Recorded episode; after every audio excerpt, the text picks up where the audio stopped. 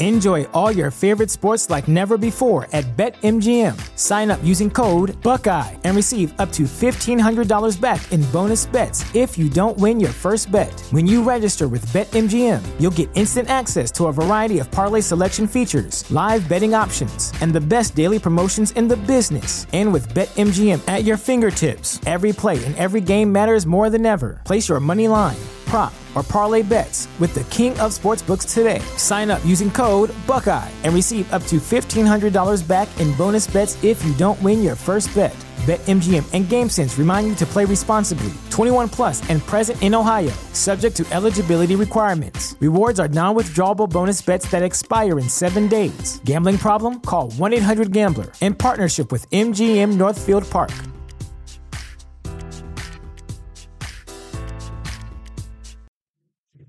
My name is Tyler Fornes, and I am one of the co-hosts of the Good, the Bad, and the Hungy AEW podcast here on the Voice of Wrestling Podcasting Network. We take a broad scope approach to the world of all elite wrestling and the entire universe of Tony Khan. We talk about the big matches, the big stars, the promos, the storylines, and we also look at it from a big picture perspective. How are things going to change over the course of the next 10 years with AEW still in the picture?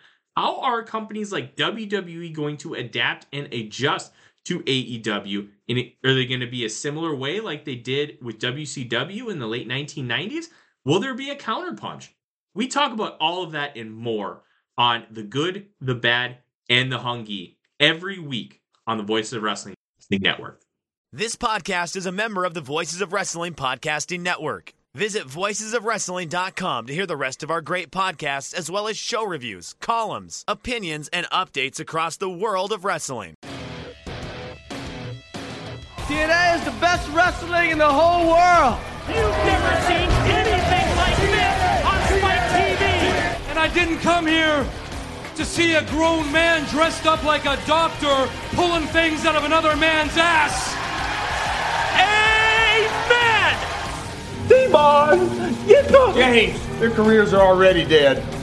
They don't need another lawsuit. Who are you, a stalker? Every time I start talking, you start busting my interviews. Stalking you always. This is BS. This sucks.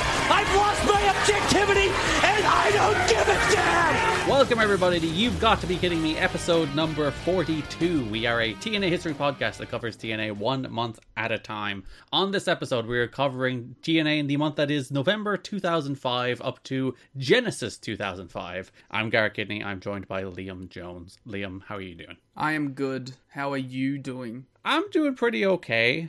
Oh, the, the, the way that your voice trailed off there implied that that was a bold faced lie. Well, it usually is. You know, covering and masking the deep sadness within us all, I'm doing pretty okay. Mm-hmm. Say relative. You always just throw in relative and then people don't question it. Yeah, I'm here with my friend. We're going to talk about some TNA wrestling. How could I not be okay? Me and one of my friends have like it's become basically a, a code word for when we know that one of us isn't doing really good. Where if anyone sort of shut up pl- truck and or plane, um, if like we're in a public situation and we're asked like, "Oh, how are you doing today?" and one of us says "living the dream," we know that we're in a deep seated depression. Oh, set off the alarm bells. Yeah, if you if you hear that, you know something's wrong. Now everyone is going to go back and listen to the previous 41 episodes we've done. Find the instance in which in the intro you've said "live in the dream." It's like, oh no, I have before. I can hear you saying it. So you like it. You've definitely said it. I think even on the show and not just I have said when it on I the ask show. you how you're doing. so there you go. Go find Liam saying "living the dream" and find out when he was most depressed while recording a podcast. They're like, he said it for forty of the entry intros. it's actually your catchphrase. It's not "do the damn thing." It's actually "living the dream." Hmm. Except for the first episode. Wow, it all went downhill from there. Mm. So, nothing much going on with you. Um, what's going on with me? It's been a year since we recorded, Yeah, so I don't know. I went to All In. How was that? It was cool. There was a TNA chant. That's the most important part pertinent Did to this start it? podcast.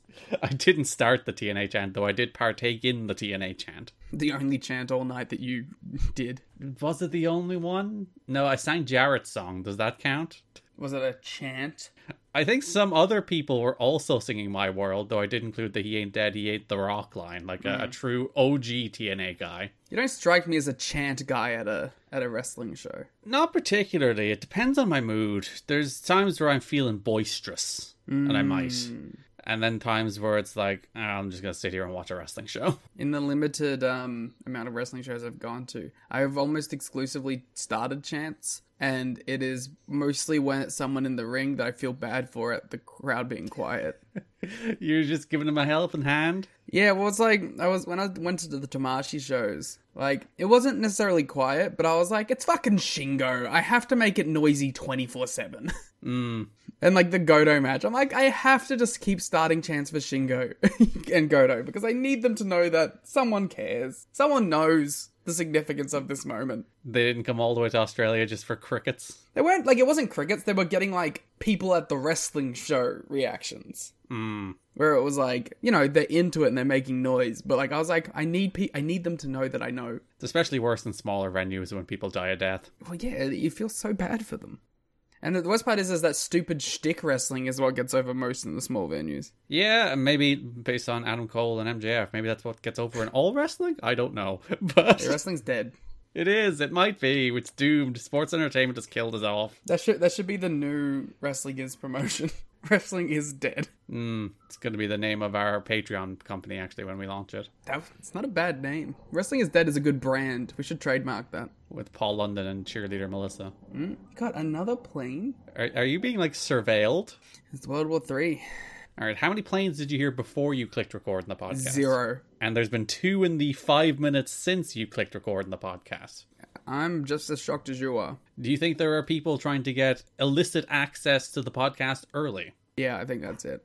Being hacked by Russians flying overhead. With our three percent Australian listenership. I, the stats recently suggest there is more Australian listeners than Irish listeners now, which didn't used to be the case. Ah, we've overtaken. You've become a bigger draw in your home country, so well done.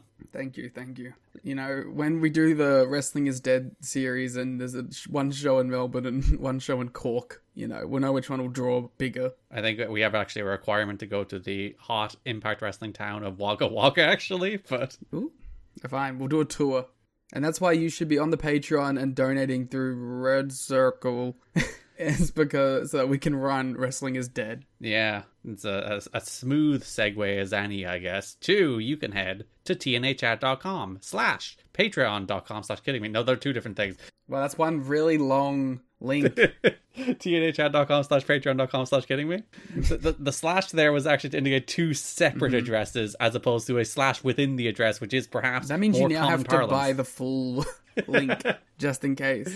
i don't think i could do that. I think i'd have to start no no i might be able to. It's, i'd have to put the web page on tnachat.com i guess We can find a way. Either way, you can go to tnachat.com or Mm-hmm. patreon.com slash kidding me, where you can get our watch along of Genesis 2005, our watch along of Bound for Glory last month, and the first impact as well, and all the other watch alongs we've done since then. You can also get our ongoing series covering Lucha Underground. You can get our ongoing series covering Rain Takers, New Japan Pro Wrestling from 2013. All of our other series that are complete now, including the 2010 Monday Night War, including Global Force Wrestling, including uh, Ring Ka King, including Wrestling Society X, including 2012 PWG. There is so much content there now for the low price of five bucks or ten bucks, depending what tier. Or if you want to jump in, the one buck tier, you can get show notes, you can get an ad free episode just for a buck, as well as our star ratings. So value for money, many tiers. Give us money. Patreon.com slash kidding me. TNAchat.com. Very good. That's professionalism right there. I think that is, bar the um, uh, perhaps unfortunate phrasing around uh, slashes, the most efficient Patreon plug I've ever done. You should just like cut cut that bit out, and then you can just now put it in whenever. I don't even think I forgot one of the show names. I didn't go for show names, which is probably why it did- went well. trying to come up with uh, Ring Ka Kings, Global Force Gold, review it for her. Was it called Global Force Gold? I think we called it Global Force Gold, yeah. I didn't even know that. And you can get your Global Force Gold at tnachat.com. Oh, let's start grifting people. Uh, some would argue we're probably already grifting people. Hey yo, These people are listening to a TNA wrestling podcast. We're at least grifting their time away from them. Yeah, and I'm fine with that. We are coming up uh, as we record this and as, as it releases about a week from the airing of the 1000th episode of Impact, which is Yep. like crazy to think about. As we're, we're covering like 69 to 71, I think, on this episode, and this is 2005, and they're all the way up to 1000. 1,000 episodes of television Impact slash TNA has produced over the last 19 years since Impact launched in June 2004. And, like, I feel like that's a, an achievement, like, you shouldn't undersell in any way. That's a lot of episodes of TV. I wonder where that would put them in like all time rankings of television shows with number of episodes. There's a, a bunch of shows, obviously, that, like, soap operas that air daily, that, you know, cultural institutions that have been running from the 60s, 50s, uh, that would have run up the numbers in that regard, which is the reason, like, you can mock WWE for saying weekly episodic, but it, it is one of those things where it's like, it's a different category than daily talk show or soap opera or like Jerry Springer or, or anything that has like a, a more frequent cadence than like a weekly scripted television show. Because mm-hmm. like a weekly scripted television show going that long there's like doctor who which i'm not sure is that even up to a thousand episodes. It might be. That's been going it. ages. What else? What other shows ran for The for Simpsons. the Simpsons is a is a good one that's run since the nineties. I'm sure that's over a thousand episodes. I mean, you could go into like it's probably like anime stuff, right? Yeah, an anime really runs up the score because like there's a lot of shows and they do run more than once a week. And like Pokemon would be another one that is obviously like One Piece probably- has 1071 episodes. so it's a little bit ahead of Impact. But, But, One Piece will probably die quicker, so you'll be fine. um, Doctor Who has 862 uh, episodes. yeah, because they would have run shorter seasons uh, and more intermittently, especially in recent years. But yeah, so so Impact has only been going since 2004 and has over a thousand. Doctor Who's been going since like the 50s and it's does it's does it hasn't even reached a thousand. So what does that say, huh? I'm looking at Sandmännchen, Uh, you're finding international shows. uh, aka Our Little Sandman or The Little Sandman, Mm. um, has over 22,000 episodes, what the fuck? 61 seasons. Yeah. Um, then you know these are all so- these are all your soaps now. After that, soaps and game shows. Yeah, which obviously run daily generally or I wanna see multiple times a week at like, least. The, uh, a show called Blue Peter That's a, a children's show in the UK. that uh that has five thousand one hundred and seventy three episodes. That's quite a feat. Can you imagine making that many of like we're on 42 of these and that seems like a Sesame lot. Street, Oh yeah, of course. uh, four thousand six hundred. Mm. I'm looking for like stuff that isn't a soap opera or a children's show because like children's shows seem to be the most. Oh, it just ends. you have to go to a separate page. Yeah, I can't find weekly episodic.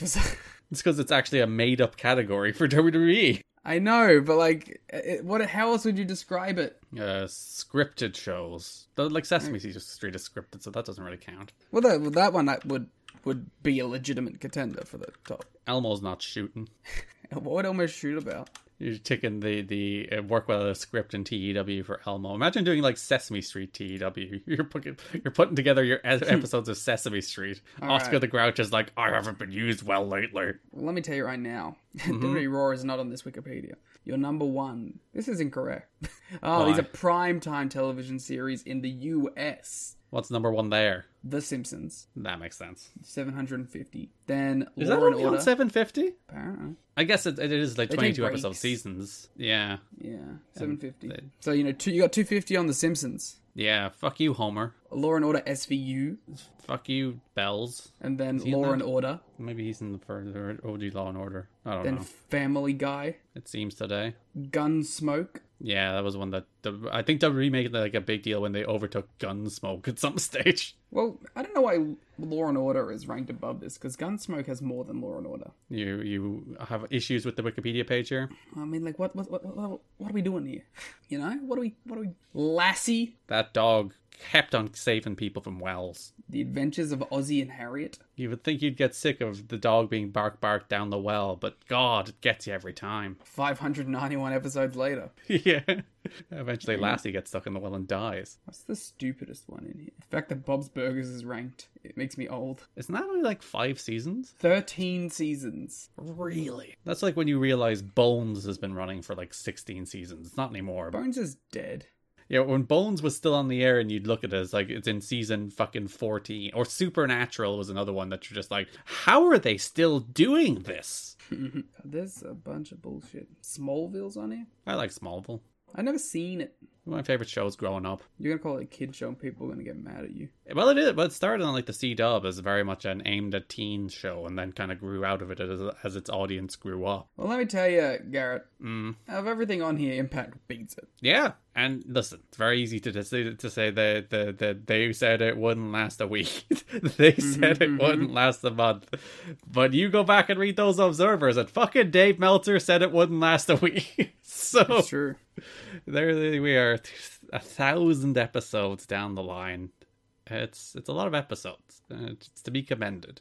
There's a lot of good episodes, and a lot of bad episodes, and a lot of just episodes of wrestling television. What's the longest running wrestling television show? Is it Raw at this stage, or is it like still Saturday night? Um, it is an Argentinian. oh, like that's currently running? Well, because this Argentinian promotion ran from 1962 to 1988. Hmm. I know like Memphis ran for ages in various incarnations. Oh, sorry, that was just the 19. Put them all in the same god. Whatever. Why wouldn't it all be in the same one? this is not sorted good. The second they took moves out of the wrestling Wikipedia, it all just went to shit. Um, well, Garrett, Yes. your um Wikipedia lists Impact as having 989 episodes. updated. There was so many bad. I was counting those episodes, and like Cagematch was a few off. Wikipedia it didn't actually cite the number for anything. It just had a number on the page, which was also wrong. There was an another uh, the SmackDown Hotel I think is a wiki. Uh, I think that's the name of it. Also wrong. They were all slightly wrong. So literally, when working out which episode was actually Impact a thousand, I had to fucking count them manually. You pieces of shit. Well, Garrett, Yes. You'll be ecstatic to know. Fucking wait. Okay. Cool. Yeah. I think one, two, three, four. Documented. I think Mm-hmm. this is the fourth most amount of episodes. Uh, Raw SmackDown. What else is what's what else is there? Um. Well, in twenty-four episodes, Garrett, Yeah. Impact will become the third most amount of television shows in wrestling history, according to this one Wikipedia page. Uh, but you just got to be WWE Bottom Line and WWE Afterburn. What? which have 1023 episodes each. they had oh, because they're they're the same show, aren't they? But they're branded differently in different regions. Um, hmm.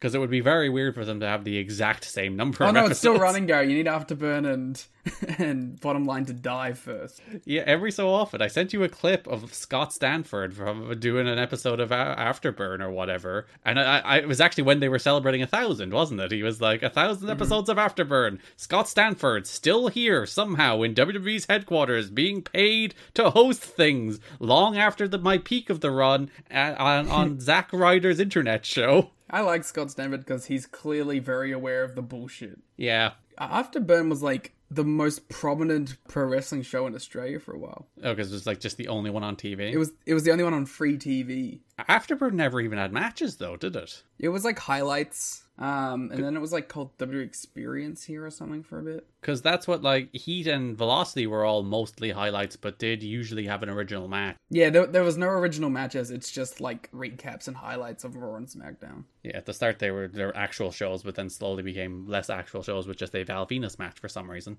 Um, but but Afterburn never even got that, and Afterburn's still here, so clearly people don't want original content; they just want highlights. Exactly. All right, Garrett, I have a game for you, and you should be able to ace this. Mm. Every streaming platform that has hosted TNA Impact in America, I guess specifically. Oh, all the television networks. No, every streaming network. What streaming networks have posted TNA Impact? It's been on iTunes. Okay, but like I want everything. So go. You used to be able to buy individual episodes of Impact on iTunes. Mm-hmm. Uh, Global Wrestling Network. Okay, I, I also want the TV here. Come on, give me everything. I'm just not specifying TV because there were errors where they were on other platforms.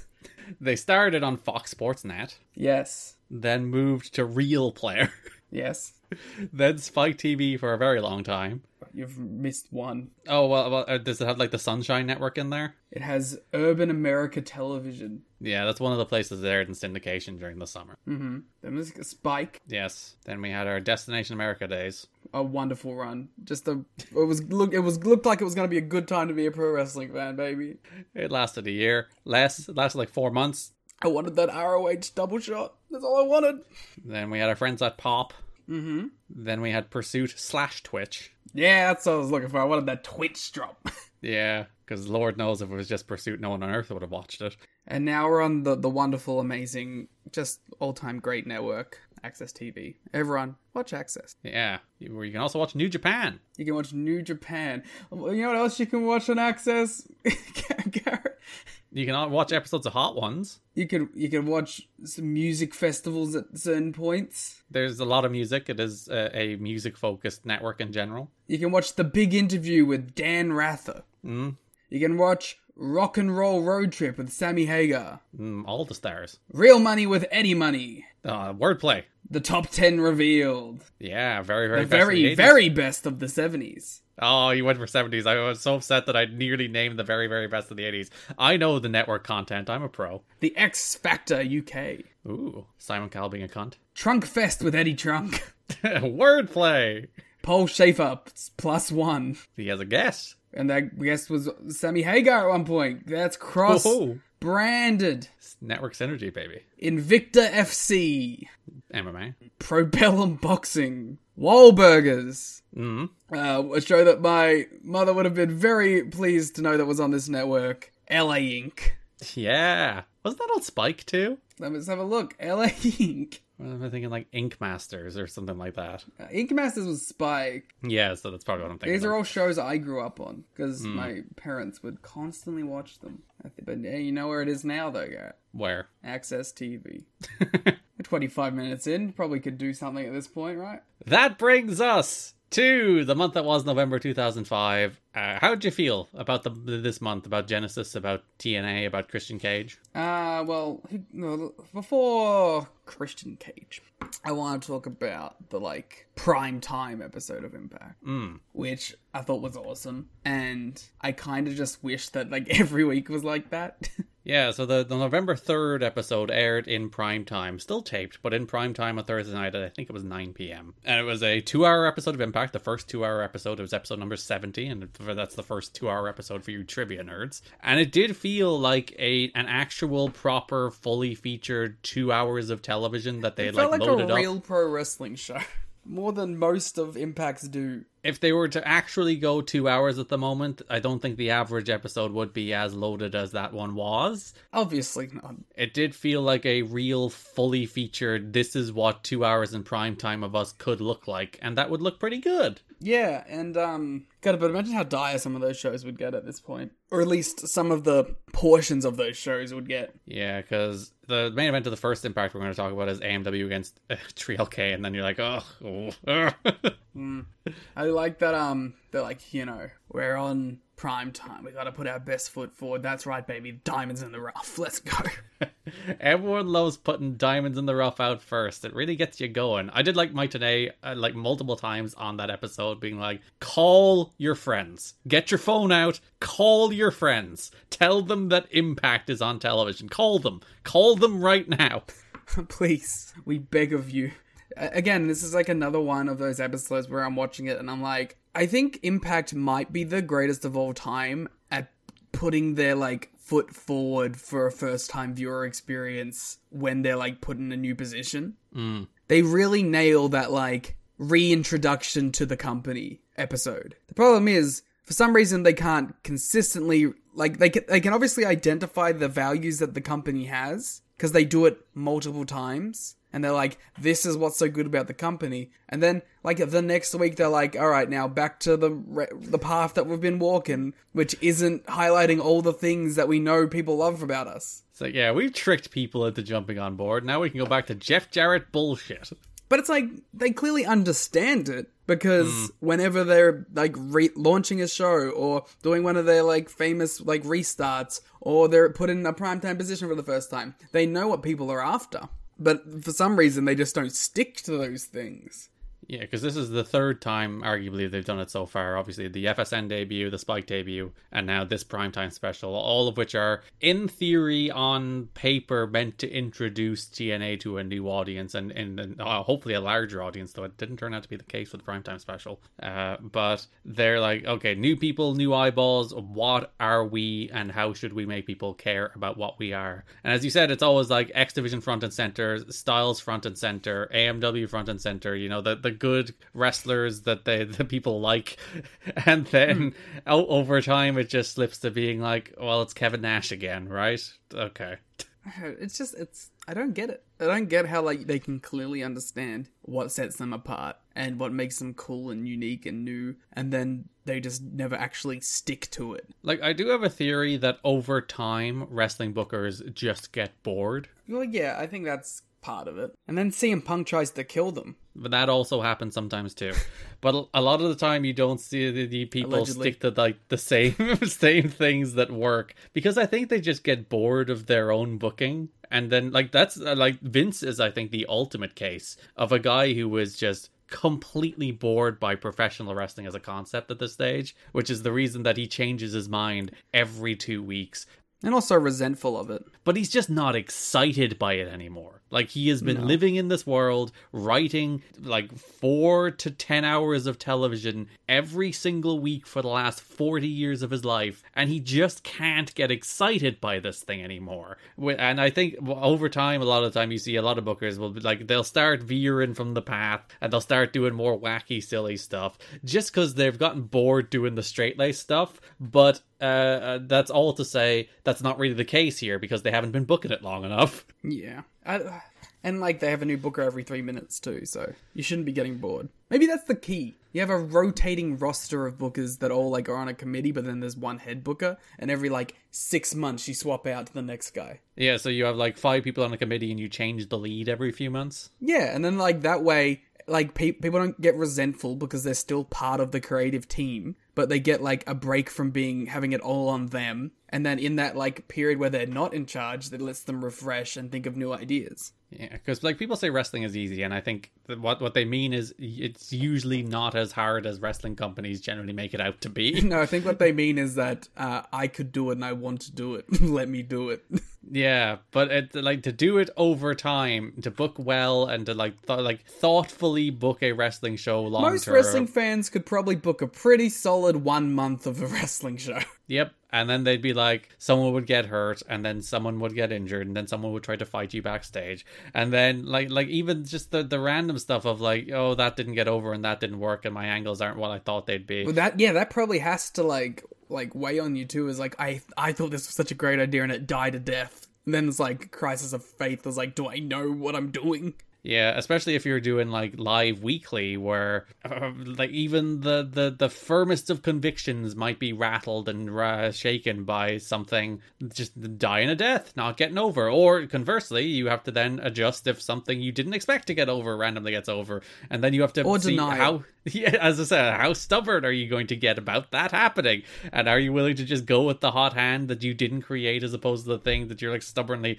trying to justify your own existence by pushing it? It's like there is more layers to it than than I think the average person actually considers. Even though I think on average wrestling companies do make things more complicated than they nearly ever need to be. I think probably part of it is that attitude of like, my idea is the right idea, and mm-hmm. an unwillingness to like be malleable about your ideas and be like, well, my idea isn't going the way I thought it was going to go, but there's something in it that's getting a giant reaction. I should just pivot completely to that. And instead they go, no, I want to finish my idea first and then we can pivot to that. But by the time they get to that stage, the thing that was hot has already started to smolder and is now, when you go to it, people are going to go, well, that would have been cool a month ago. That would have been cool six months ago. Yeah. And like to go back to, to this era TNA, like it's an excuse that I think will dwindle increasingly, especially as we get toward the end of the year. But like they, they probably don't yet still have the roster depth to do like real killer weekly TV every week. Like they, they don't have the fresh matches to actually do that at the moment, even for an hour show. But they're increasingly getting there with additions of like 3D, I love Christian, of like when you look at the X division at the moment where you have like Strong, Aries, Shelley, Sabin, Dot just kind of doing undercard stuff. It's like th- there is increasingly more and more depth there. They're getting to the point where that's not an excuse. I think part of that would have been they would have been beneficial of like, and I get like there's probably trepidation um in like at at best it's trepidation at worst it's like weird pro wrestling attitude stuff that like you should be mixing these X division guys more and just doing like feuds with people who aren't in the X division because that would increase your roster dynamic and depth like twofold immediately. Like, if you weren't afraid to just be like, for this month, Alex Shelley is going to feud with Jeff Hardy. And then we'll do a Jeff Hardy Alex Shelley match at the pay per view. If they weren't like afraid of that dynamic, that would instantly sort of extend their roster. But there's like clearly they are, and they want to keep everything insular in that division. It's like if they were just like, hey, we're gonna take Christopher Daniels and put him against Sabu. You know what I mean? Like it would just immediately sort of expand that roster. But because they want to keep the X division as its own sort of thing, that kind of I don't know it. Uh, it limits them even further. Yeah, and I'm even like a little bit torn on that as a, an idea in general, just because traditionally, anytime you've seen the X division expand beyond the X division and interact with uh, like with other areas of the company that aren't the X division, the X division is then usually generally treated as less than. Like it, it's always like oh, it's the X division guys coming in and losing, or they're being nerds, or someone's trying to bully them, or something like that. And it's never just like you know Daniels is just a guy who can wrestle AJ for the belt and also wrestle Jarrett for the belt. Yeah, like that I, because you can see how immediately that would make this show bigger. Mm. But again, you could say that about everything. It's like, like you just got to do things right, you know. like that makes this a real simple explanation. It's like these are all great ideas and like things that would and can work, but you just have to do them with like out this weird attitude of separ separ separ uh, whatever fuck me. Separation. That wasn't the word I was looking for in case you, you thought you were thinking otherwise. Um like if there wasn't this attitude that these things aren't on the same level like just make them the same level and it will work yeah, it goes back to like a wrestling fan attitude that you hear a lot about how like oh authority figures are bad or brand splits are bad or angles about people who are friends who don't want to hurt each other are bad. And like those all those as like absolutionist terms it's very stupid. Like there can be Yeah. a great brand split. You can do that really well. There can be a great authority figure. You can do that really well. You can do the why am i so violent to my friend angle really really well. Interference yeah, the problem then becomes when they become tropes that are overly common or have just been badly used to the extent that they feel old and tired. And then people just keep doing them and they keep doing them badly, and then no matter what, you'll be getting money in the bank cash ins until the end of your life. yeah There are very, very few ideas on paper in wrestling that are, are bad, like flat out. a lot of it just requires something that isn't prevalent in pro wrestling and that is restraint Mm. Generally, not people who can hold back or do things smartly. Well, no, because like you know, a part of I think it's something that's intrinsical in wrestling is this attitude of go go go go go go go go. You know, keep the viewers' attention. Don't make them switch channels. Just do things. Mm. So we call it the Vince Russo mentality. Oh my god, ev- he won. He won in the end. Yeah, well, like th- there's not no merit to that. Like that that you do value the viewer's attention span and value their time and try to give them something interesting while they're giving you that time. But then you don't want to flip to the crazy side of that where you are desperate for that. That like you are desperate for their time and you are desperate for any second they can give you and you are so afraid that they will tune out that you sabotage everything around you in order to try and keep their attention. Yeah. That brings us to the news, starting with the Why big story for the, month. news. I have to clean my hand because it has burst into blood. What did you do to yourself? I don't know. I look down and my whole thumb is bleeding. You got so fired up about like theor- theories of booking that you started blading your hand just to get some color, brother. Yeah, exactly. So yeah, talk about Christian.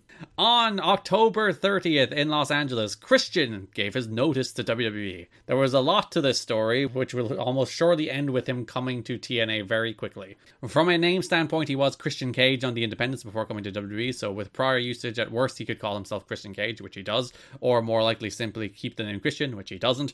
The precedent here would be Honky Tonk Man, who was Honky Tonk Wayne in Stampede. Nope, Christian Cage, Dave, and I'll have to continue to use the name Honky Tonk Man anywhere he wanted because he came into a, the relationship with the basics of the name and the character. It was no secret that Christian was unhappy with his slot and lack of upward mobility, even though he had been getting some incredible crowd responses a few months back when he was cutting promos on the poser John Cena. However, he did nothing but jobs, and the move to SmackDown didn't change that. He had been losing momentum without a good program and with constant TV losses. There was feelings expressed that the wrestlers are told to get over with the audience to justify a push, but in reality, the company decides and slots everyone ahead of time, which goes back to the booking conversation we had a second ago about this guy got over organically and then he's being punished for it because he wasn't the chosen guy to get over at the moment. Classic pro wrestling booking, it's stupid. If someone like Christian gets consistent crowd reactions far greater than their allotted spot, it doesn't matter. So Christian's contract has expired. He's friends with Scott D'Amore of TNA, dating back to their days as Canadian independent wrestlers. Those close to him believe he is starting with TNA imminently. He then signed a contract with TNA on November 3rd, so he didn't wait around.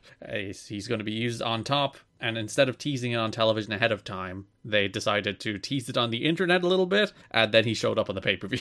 I just poured hand sanitizer into my open wound. That's generally how you heal yourself. I think so, right? Uh, did it sting? Yeah. Yeah. It sting. no, that's not for another few months. Uh, do you think that is because they didn't know if it was happening when they were filming TV?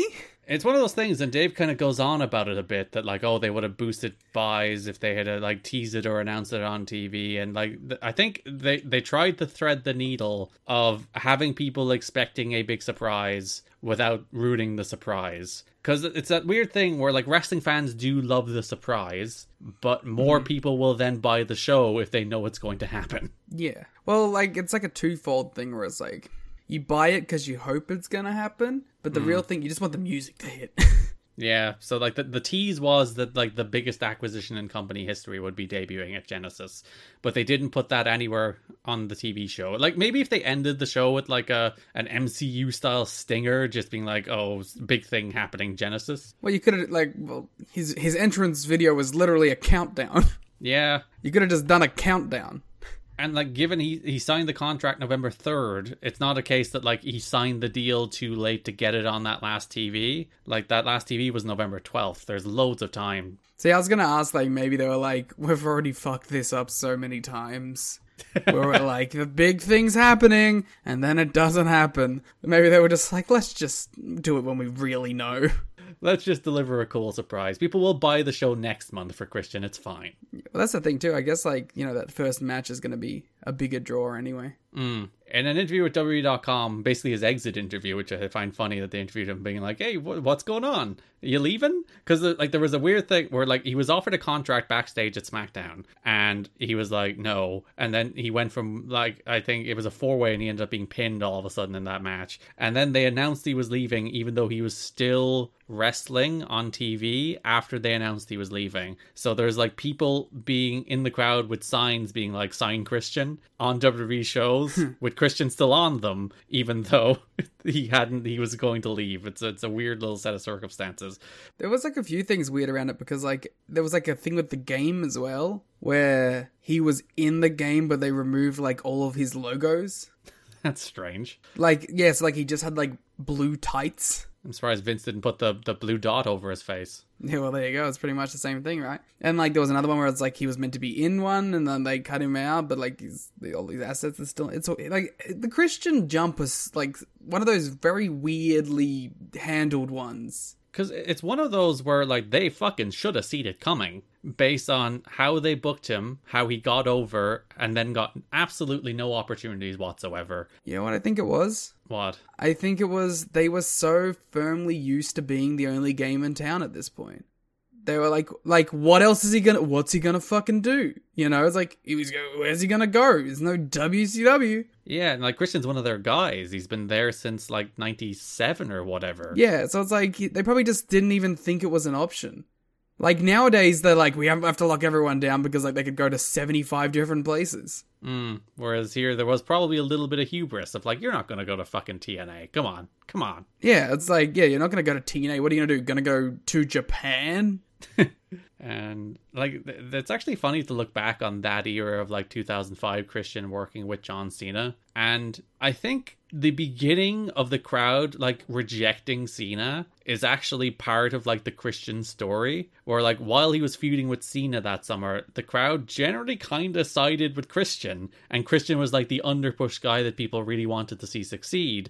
And then the, that kind of that resentment kind of over time transferred onto Cena as like he's the hand-picked company guy who's actually holding like our championed guy Christian down. So I like the Christian plays a weirdly important role in like the the narrative of John Cena's career going forward from here. I've definitely seen all this and know exactly what you're talking about. Uh, but yes, in that WWE.com interview, he said it's a lot of personal reasons as to why I made the decision to leave WWE, and actually too many to get into. But I will say this: I gave everything I had to WWE for eight years. I gave everything to the fans. I gave. I feel they gave me everything they had. But you know, never say never in this business. Hopefully, they won't forget about Christian, and we'll see what happens in the future. He's jumping to TNA. Yeah, he's a. I mean, he's amazing get.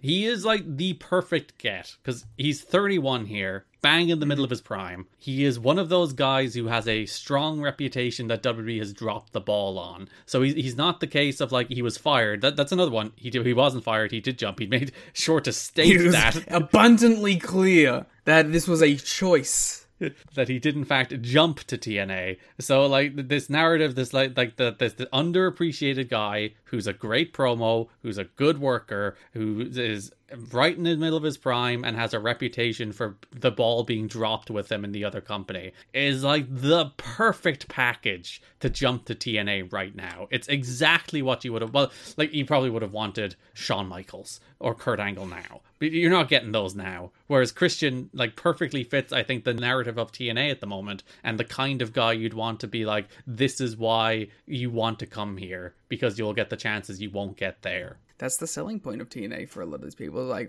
you know, you want to watch these guys, but you don't want to watch them there. You'll have them here. And they'll ideally be better here. it's, the, it's the AEW ethos, too. Mm. It's like they're not actually different, they'll just be better. Yeah, they'll just be allowed to be better. So then he did debut on Genesis. He came out as the big surprise uh, about an hour into the show. Uh, they because they, they, had a few backstage interviews. We'll talk about them when we're talking about the stories themselves. Where, where like franchise was with uh, Jarrett, he was with Trial K, he was with Monty afterwards. He was with with, with Abyss and Mitchell, and he mentioned like oh the acquisition, the acquisition. And then Christian comes out to his fake Evanescence theme, which is his theme to this day, which is his theme that I heard at All In in Wembley in front of eighty thousand people with the Big Ben countdown. Yeah, I did throw up my double C's for Christian Cage. I love the double C. The Captain Charisma. He should bring it back. He did it while he was in like the Impact run while he was world champion. He's like uh, he'll throw up the double C's because that's where he did it. He's a fucking worker. He is. Last of the true workers. So he comes out with his cool Captain Charisma uh, jacket, gets a great reaction. Crowder super duper and his jeans. Yeah, his jeans and his white t-shirt. Well, white shirt. It's not a t-shirt. Motherfucker just wearing jeans and a wrestling jacket. It's a chaotic fit. This is 2005. There are no rules. They cut to backstage reactions from Jarrett and Monty on monitors. Christian said he didn't come here to see the same guy say the same thing week after week. And then you can hear Jarrett in the background say, for months and months. Uh, like, sir, you are not allowed to say that. Of all the people in this company, you cannot co sign that comment, sir. No, when when you're constantly being compared to each other. He didn't come here to see a grown man dressed as a doctor pulling things out of another man's ass, to which Tenay enthusiastically punctuates with an Amen. Like he's such a hype man for Christian. Oh, even better is the next one when he's like, and you can be damn sure he didn't come because he got fired. He jumped! puts in with the, the world's most enthusiastic he jumped. It's so good. I love him so much. He said he was offered good money to stay because there's a rumor he was lowballed. Again, he's getting out in front of all this shit. Hell yeah, bang bang. Kind of like he came to TNA because he loves wrestling. WWE is old, boring, and lacking direction, and this is TNA, and he's coming for the NWA title and throws a little shot at Jarrett for wearing white after Labor Day. What is white after Labor Day? It's one of those like fashion things. You don't wear white after Labor Day. I don't know is there like a symbolic meaning to not wearing white after Labor Day, but you don't wear white after Labor Day. Like for the rest of the year? Also, Christian's wearing white right now in this promo, which is after Labor Day. I don't get it. Neither do I. It's uh, Americans explain to me why you don't wear white after Labor Day, please. And like how long that lasts. yeah, does it is it like till January first and then you can wear white again? Or is it like literally the day after? Uh, and then he dropped the because that's how I roll catchphrase. Great catchphrase. But he wasn't not there alone. Scott D'Amore and Bobby Roode come out. oh, because they're Canadian. The the grin on D'Amore's face as he's walking down the ramp. He's like, "My pal, my fellow Canadian." Ah. And Christian's like, ah, this guy. So D'Amore comes out and he gives the pitch. You should join Team Canada. You should join Planet Jarrett. You, of all people, know the importance of having the right backup, being in with the right crew. Uh, we go way back. Think of all the named a number of incidents on the Indies where him and Adam came up together. And Christian was pondering. He was about to ask a question, and Roode jumped in. It's like, you fucking better join Team Canada, pal. and D'Amore's like, what the fuck? Roode demands an answer right now. D'Amore is not pleased. He's like, "Oh, Bobby, Bobby, Bobby, back off!" And he, gives Christian the rest of the night. We'll talk about the rest of that when we get to the actual programs themselves. But yeah, good promo, great reaction. It's a little silly that he's he's like getting out in front of the narratives. It's like I wasn't fired. They didn't lowball me. I jumped, baby. But uh, listen, you're you're you're at war, so that's the kind of stuff you do. Yeah, and it's like not as uh not as annoying as it will become for like the WWE guy to come in and be like WWE bad. Crowd goes crazy. I being held down. Crowd goes nuts. Or you can go the Damien Sandow route, where they chant "You're a genius," and he says "Shut up." That's a character from somewhere else, and I don't like it. Uh, the Jericho one, the bad creative. Yeah, except uh, Damien Sandow maybe was only that character and should have stick, stuck to it. yeah, Uh, but yeah, that's Christian. Uh, it's it's nice to have him around. Christian's cool. he sure is. People without fathers beware in the TNA locker room. You're gonna have to Google and find out who doesn't have a dad. He has a spreadsheet, I'm sure. That's the first thing. He's, like walking around the, the locker room, being like, "Oh, hey, hey, yeah, hey, AJ, nice to meet you. How's your father?" It's like, "Oh, well, uh, actually," it's like, "Yes." And he's like, hmm, very interesting. And he a comically large tick next to his name on it.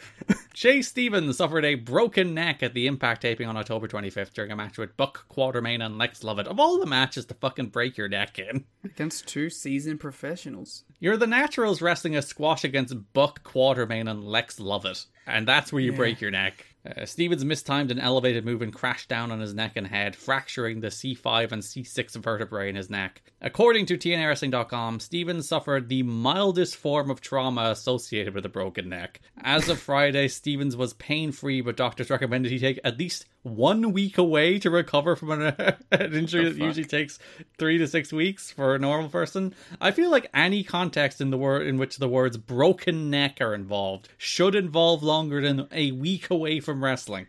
That's Kurt Angle shit. Stevens told TNAWrestling.com that he didn't realize he suffered a severe injury until sometime after the impact of the move. It wasn't until I made the tag to Andy Douglas that I had an extra second to realize I couldn't feel my hands. My back was slowly starting to tingle. I'm a little sore. I do feel about 95% and feel like I could wrestle now if doctors would let me. Wrestlers are fucking crazy. He broke his neck. He's like, those stupid doctors won't let me wrestle. They're going to make me wait a week. Ugh. It's not like the Naturals have anything left. They've lost the tag titles. It's over. He just wanted that pay per view payday. Yeah, uh, but yeah, so Chase Stevens won't miss much time despite breaking his goddamn neck. Wrestlers are dumb. TNA announced it has signed former Tough Enough winner and WWE wrestler Jackie Gayda. Cool. You know any Jackie Gayda memories? Nah. I suppose you would have been a little too young, and even like that's during the year I would have watched it. I also have no Jackie Gayda memories, so Yeah, give like seven memories right now. there was that time she won Tough Enough. Mm. I remember more Nydia because Nydia was like with Jamie Noble and stuff on TV in a way that was Yeah, memorable. she did the sex thing. I, I don't remember a single thing Jackie Gayda did. Was Jackie Gayda like with Charlie Haas? I think so. There's like a Charlie Haas thing with Jackie Gayda Mm, and Rico. maybe Sounds about right. because Jackie Gayda and Charlie Haas were married at, at one point, weren't they? They were an on-screen thing, I think.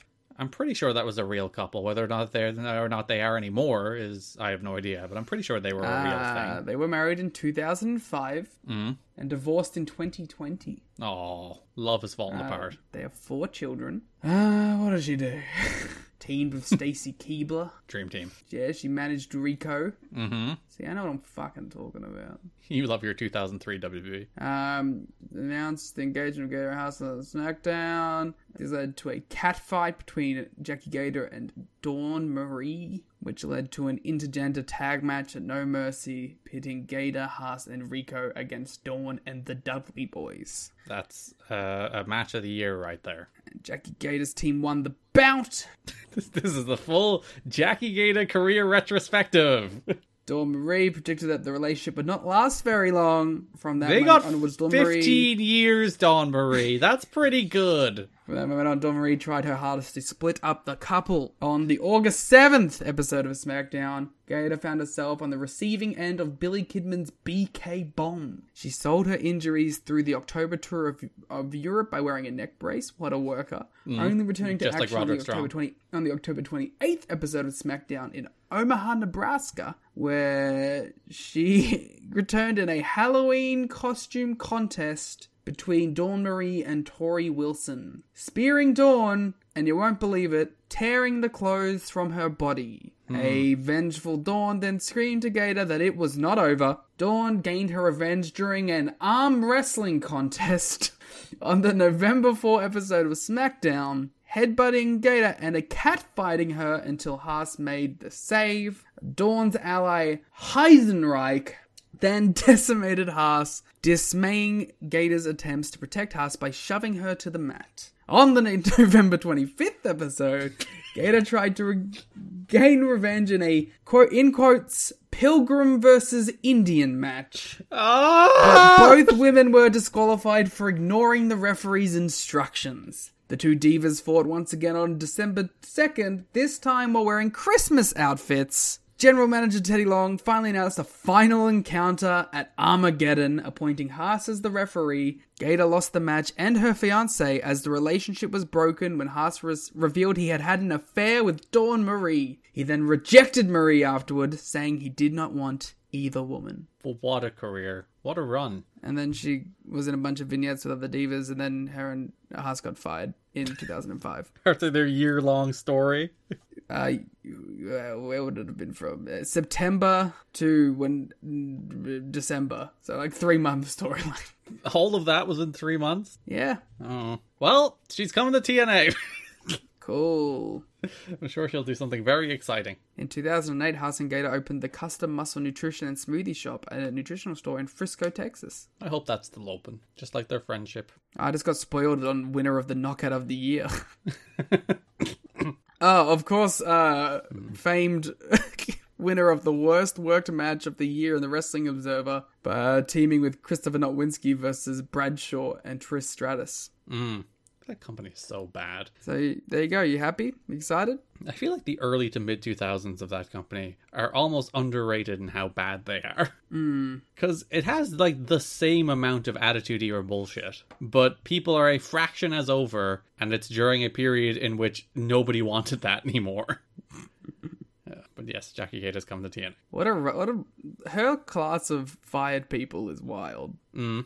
Joy Giovanni, Yeah, of course. Kenzo Suzuki, TNA legend. Perry Matt Saturn match Morgan. still lives in my dreams. TNA legend. Charlie Haas. Had one TNA match. He wrestled Josh Alexander in 2022. Yeah, I remember that. Jackie Gayda, of course. She is the star of the class. Marty Jannetty. Shockingly, never wrestled in TNA. Why did they sign him to a deal? Um, that was when they did the Rockers reunion. I know this because I just watched fucking Dark Side. I know, but like, why did they sign him to a deal? Because Shawn Michaels has political pull and he felt guilty. And like, he did look pretty good in like the Rockers match and the match he had mm-hmm. on SmackDown with Kurt. Like, he, he didn't look dreadful, but also, why did you sign him to a deal? because Shawn has political pull and he felt bad. All right. Dawn Marie.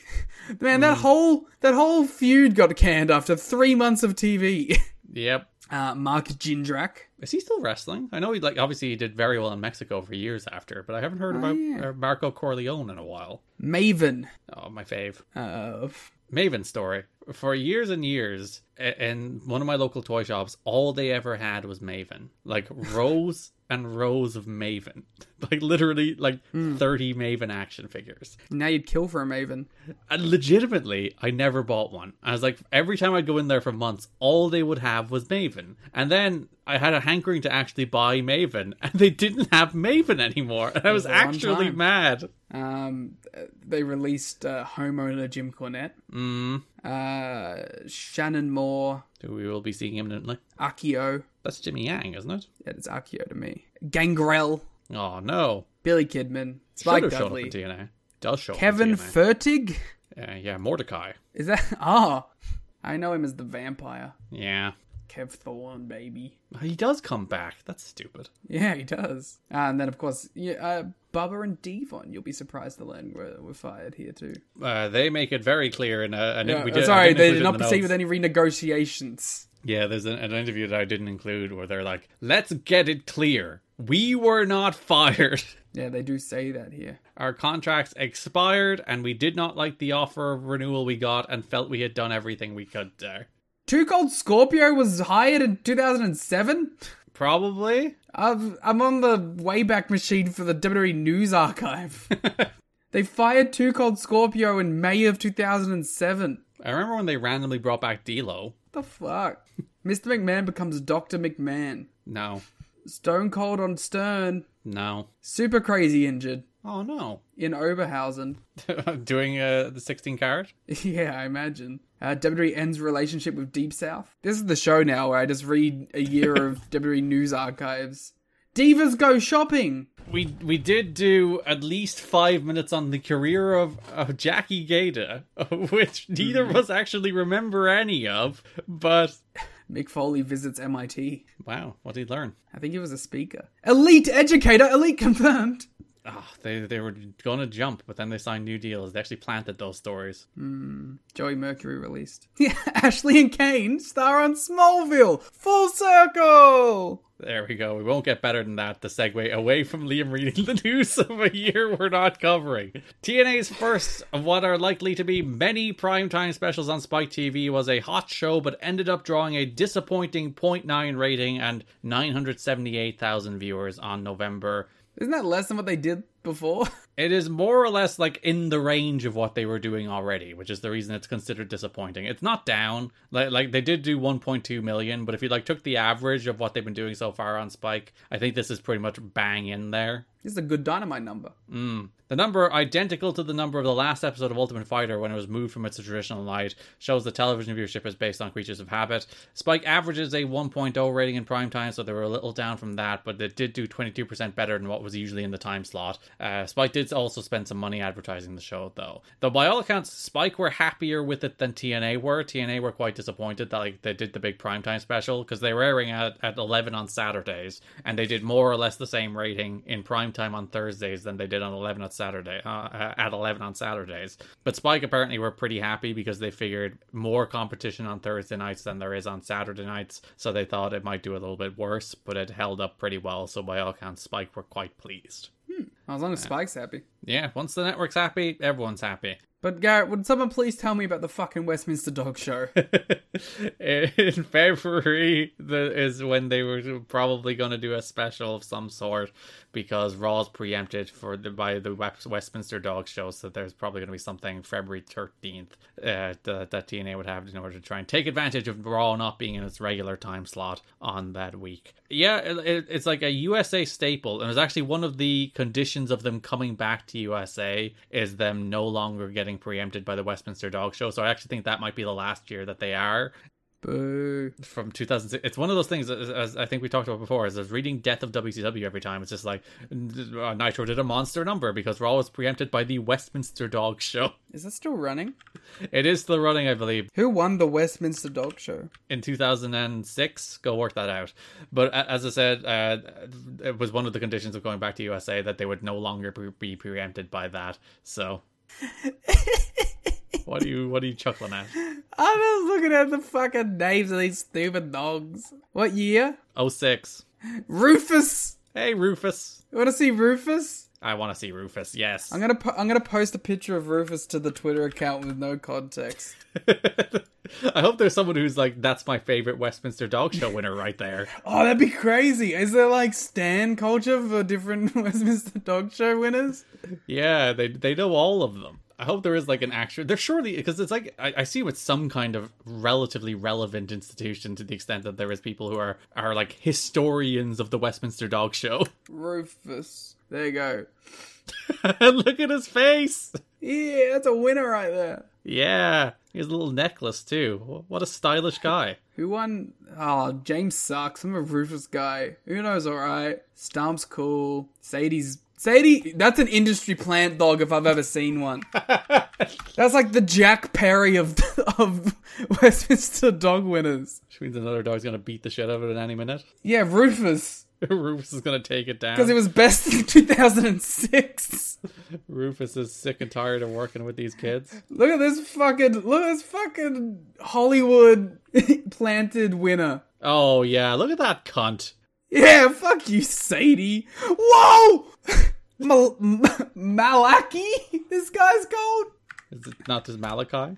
No, it's Malaki. Uh huh. he kind of rules. Like, that's a contender against Rufus right now. You've really turned on Rufus. What is going on with this dude? Yeah! He looks like a Star Wars thing. Mm-hmm.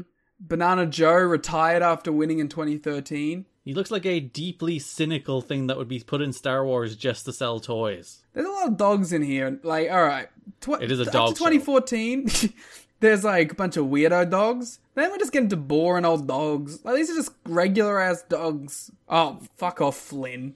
They, they stopped stunt casting the dogs. Look at this guy. This guy is tryhard. This is like the Eurovision entrant that like doesn't feel like it has any actual artistic merit, and but like they try to be weird just for being weird. Mm. This is Flynn. Oh, that's like a Swedish dog. King. Look at King. This, he's won it fifteen times. Oh, that's the that's the, like the the Triple H The of the Ric Westminster Flair. Dog Show. He looks like Triple H. He has the Triple H mustache. oh, he does, especially like the 2005 era with the stupid handlebar shit he's trying to do at that stage. Wasabi. Wasabi's sick. I'm at 2021 now. I might as well just commit until we get to all of them. Uh, must be noted, King did not win it 15 times, but he is a wire fox terrier, and that breed of dog has won 15 Ah, times. boo! I got too excited. Trumpet's cool. I like Wasabi. Look at this guy. Look at his weird head. Why do they always have beards? Should we do a live reaction to the 2023 Westminster Dog Show? yeah, what is it? I don't know. Look at the date on the news article. Probably It's- says right there. February 13th was the 2006 one, so I assume they're sticking to February. That was last year's winner, Trumpet. Uh, Trumpet's a good boy. Look how boo- look how bougie it is now.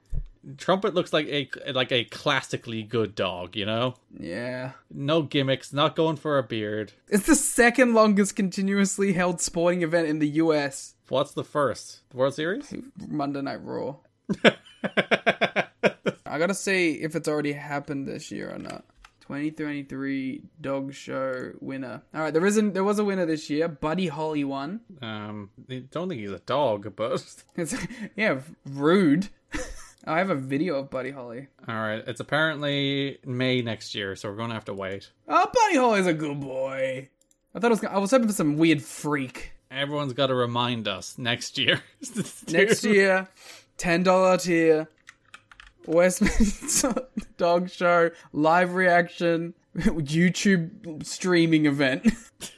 Are you tweeting this? no, Buddy Holly won this year. That's Buddy Holly. Good, good guy. Mm. Oh, again, that's like again more just like classic good dog. Yeah, that's the thing. It, it's it's gone from weird freak to just classic good dog. Because you see some of these dogs, but like King's a bit of a weird freak. So is Wasabi. Whereas like the Trumpet and Buddy Holly are like classic good dogs. Yeah, I like Rufus though. There's a surprising amount of facial hair going on with these dogs. That's the thing. There are not enough weird freaks. All the weird freaks have facial hair. Mm, I, I like King. you want to bow down to the king? Bow down, Della. It's his theme song with his Triple H mustache He should have come out to that when he won the 15th title. and his nepotism because he's the same breed he- that oh, always he's a won. li- oh, unfortunately, he is literally a Nepo baby. yeah. He's the Jack Perry. But yes, when when the when the Westminster Dog Show preempts Raw in 2006 is when they're eyeing up another primetime special of some sort. Uh, the October 22nd Impact uh, did a 1.5 rating among males 18 to 34, which is the highest on cable that day, aside from ESPN's college football game. So TNA drawn in men, would have to like release the Wembley footage to get that kind of rating. and even then, He'd get a 0.9. TNA's video game deal, which was dependent on getting the national outlet, will be Midway Games. Midway officially announced the video game with TNA. The product is scheduled to ship in 2007. Uh, Midway is not doing very well financially, as they appear to have lost about $20 million in the last year. That will be a, a thing to talk about in the future. Midway, of course, most famously known for making Mortal Kombat. I was gonna say they were Mortal Kombat, right? And now NetherRealm Yes. Kombat. So uh, Warner Brothers snapped up a bunch of the Midway assets, not including TNA when Midway went out of business, and they snapped up Warner Brothers with it. When we get in the second TNA game, Like they did commission it. Like they, they, they it wasn't the case that like they weren't going to make a second game, but then they went broke before they could, and we got a shitty DS game and a shitty PSP game. right after we finish the Westminster Dog Show, will be our playthrough of the TNA Impact video game. Uh, the full story with suicide and being jumped and thrown to Mexico and whatnot. Yeah, Like that game is, is again a classic shame. It's a classic good foundation, good base. The second game would have been much better, and they just never got the second game, which may also be the case for the AEW game. But I don't think a person on Earth plays it anymore. So it's got like forty people. even the Stadium Stampede mode just came and went. Yeah, it's weird because like it's not bad. Mm. I guess people are just like, if it's not a WWE 2K game, people aren't into it. I just don't think it was deep enough. Mm. Like even if you're enjoying it, it's like there's there's not enough game here. Hey, what are you gonna do? Just play matches, I guess. Yeah, and even then, I think there's some holes in the gameplay that they need to to, to patch over They need to buy TW. and just do a sim game Yeah, as opposed to that weird sim game they put out on a proper sim game. Yeah. Mm. Uh, Nigel McGuinness will likely debut on the Genesis show, either in the pre-show or possibly in the prelim. He wrestled Shark Boy in the pre-show, and also Dave, not a debut because he was on the uh, Gauntlet for the X Division belt that PD won the belt from. So, Dave, do your research. Uh, there was apparently rumors going around that they were thinking of doing a Ring of Honor versus TNA feud, but that was going nowhere. That wasn't real. Uh, some notes from Bound for Glory: Samoa Joe versus Jushin Liger was originally slated to go 20 minutes. Even when they changed the show around and added the Gauntlet Battle Royal, they were still supposed to do a longer match. It's not exactly clear why it happened, but they were in there working the beginning of a long match. At about five minutes in, the ref told them to go home, so they just went home. I wonder why. Do we ever have we ever found out? I wonder is it the kind of thing it's like we don't want to tell Joe to his face that we're cutting his time, so we'll send him out there and then cut his time. Uh, Liger expressed interest in returning, and they have an idea for a potential TV special in 2006 that he'd be a major part of. It's not a TV special, but he comes back for the World X Cup. Uh, there was consideration given to cancelling the Diamonds in the Rough match on pay per view when they added the Gauntlet. They went back and forth, but decided these guys were company guys and deserved the spot in the biggest show of the year. Uh, no, cut it. Also, the gauntlet even ended up going two minutes long. So, uh, Jarrett and Styles will be both appearing on Spike's Video Game Awards on the the 12th. Oh my god. Alright, time to find the Spike Video Game Awards for 2005! on the 10th of December. Rock is also on the show. That was the original version of the Keighleys. Wow, the OG Keighleys. Spike Video Game Awards 2005, Garrett. Alright, we got 75 categories. Fucking strap in! Best cast. Was Keighley was host at this stage, wasn't he? Uh, the VGAs were hosted by Samuel L. Jackson. Poor Keighley didn't even get in. Stage did No. Keighley? I, I always thought Keighley was always host of that, but Maybe he was just behind the scenes. because I know the thing was like he did it with Spike uh, and for years, and then was eventually like, what if I just did it myself? And then he did it himself, and it was a much larger success than it was ever on Spike. There's a lot of. Oh, Midway Games was represented here, showing off Nowhere to Run. That's probably why they they timed the announcement so that they would have some stuff going into the VGAs. Musical performances by 50 Cent, Def Leppard, and Missy Elliott. That was the year I believe Fifty Cent Blood in the Sand came out, so that Oh makes my sense. God. And show appearances by Charlize Theron, Kiefer Sutherland, Jack Black, The Red Hot Chili Peppers, The Rock, Vin Diesel, Carson Daly, Donald Faison, Jaime Pressly, Josie Maran, Snoop Dogg, Xzibit, Carmen Electra, Natasha Bedingfield, Dane Cook, and others. Ooh, others. like AJ Styles and Jeff Jarrett.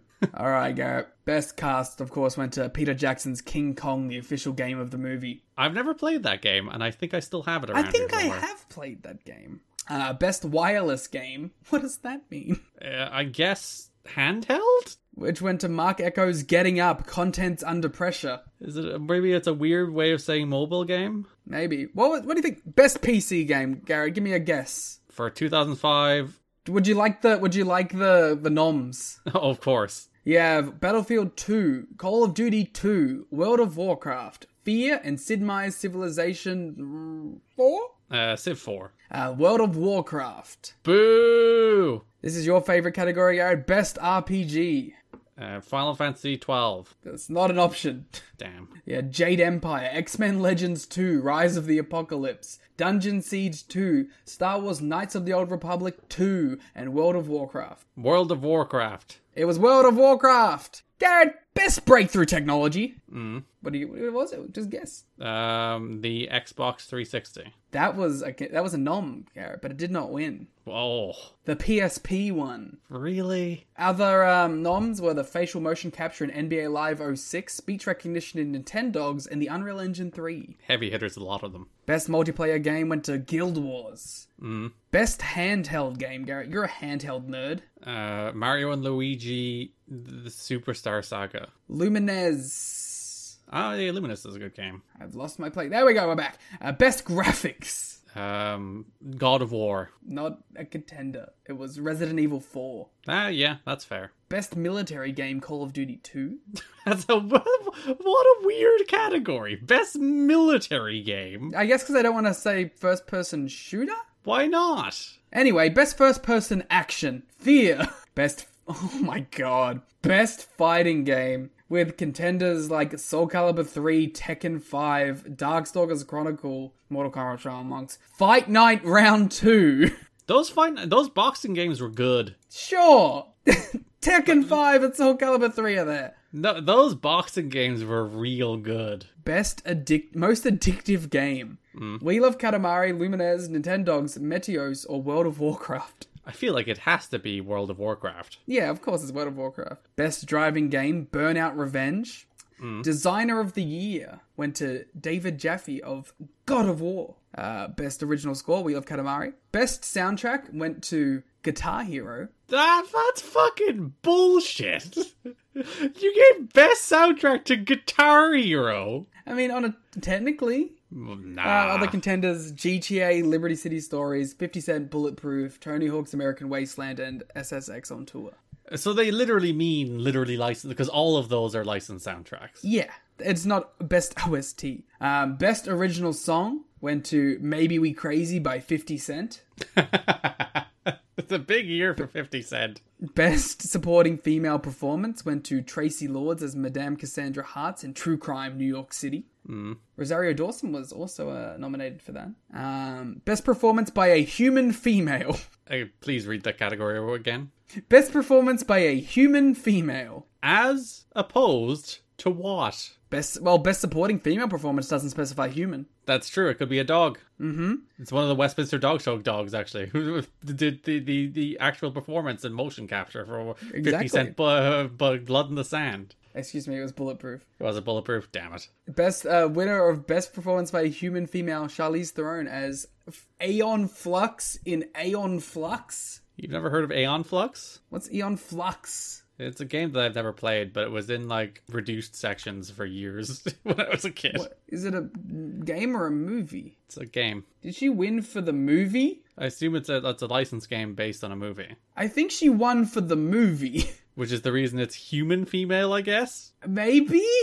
You know, the Keighleys have always loved weirdly flirting with other media. Oh yeah, it's the uh, because much like wrestling, everyone in video games is like very embarrassed to be in video games. Best supporting male performance. Oh my, this is pathetic, by the way. Hmm. Best supporting male performance is Christopher Walken as Gabriel Whitting in True Crime New York City. Other other people nominated for best performance at a fucking video game awards: Eminem, Dr. Dre, Michael Clarke Duncan, and P Diddy. Go fuck yourself, Keighley.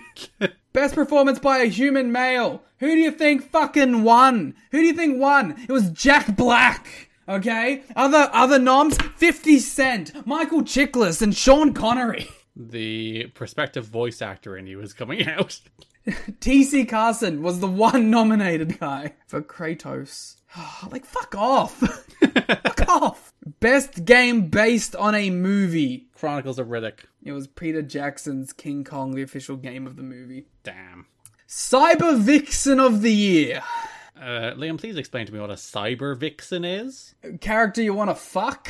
Is it like an e-girl? Yeah. Are we talking VTubers? That that there's a, a real weird world where VTubers are called cyber vixens. Vixens. And your nominees Charlize Theron in Aeon Flux, Jessica Alba as the Invisible Woman in Fantastic Four, Traci Lords as Cassandra Hayes, and Lawrence Bouvard as Joanna Dark in Perfect Dark Zero. There's a Perfect Dark Zero nom! Hell yeah. Uh, Maria Menounos, won as Ava in James Bond 007 from Russia with Love. that also ties us in. She is a pro wrestling star. She's worked. Exactly. Best Team Sports Game, FIFA. Madden. Oh, American football. Fuck off. FIFA was not nominated. Bias. Best Individual Sports Game, Tony Hawk's American Wasteland.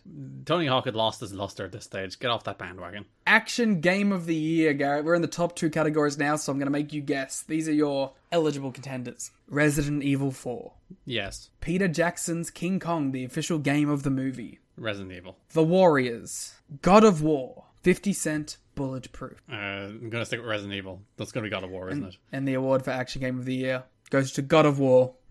What was the category I said God of War in earlier that it absolutely should have been in? Um, Oh, best graphics. Feels like it should have been Best, best, graphics, I think you said, yeah. And now for the most prestigious award of the evening, Cyber Vixen of the Year, Game of the Year. Your your nominees: Call of Duty 2, Fear, Resident Evil 4, God of War, World of Warcraft.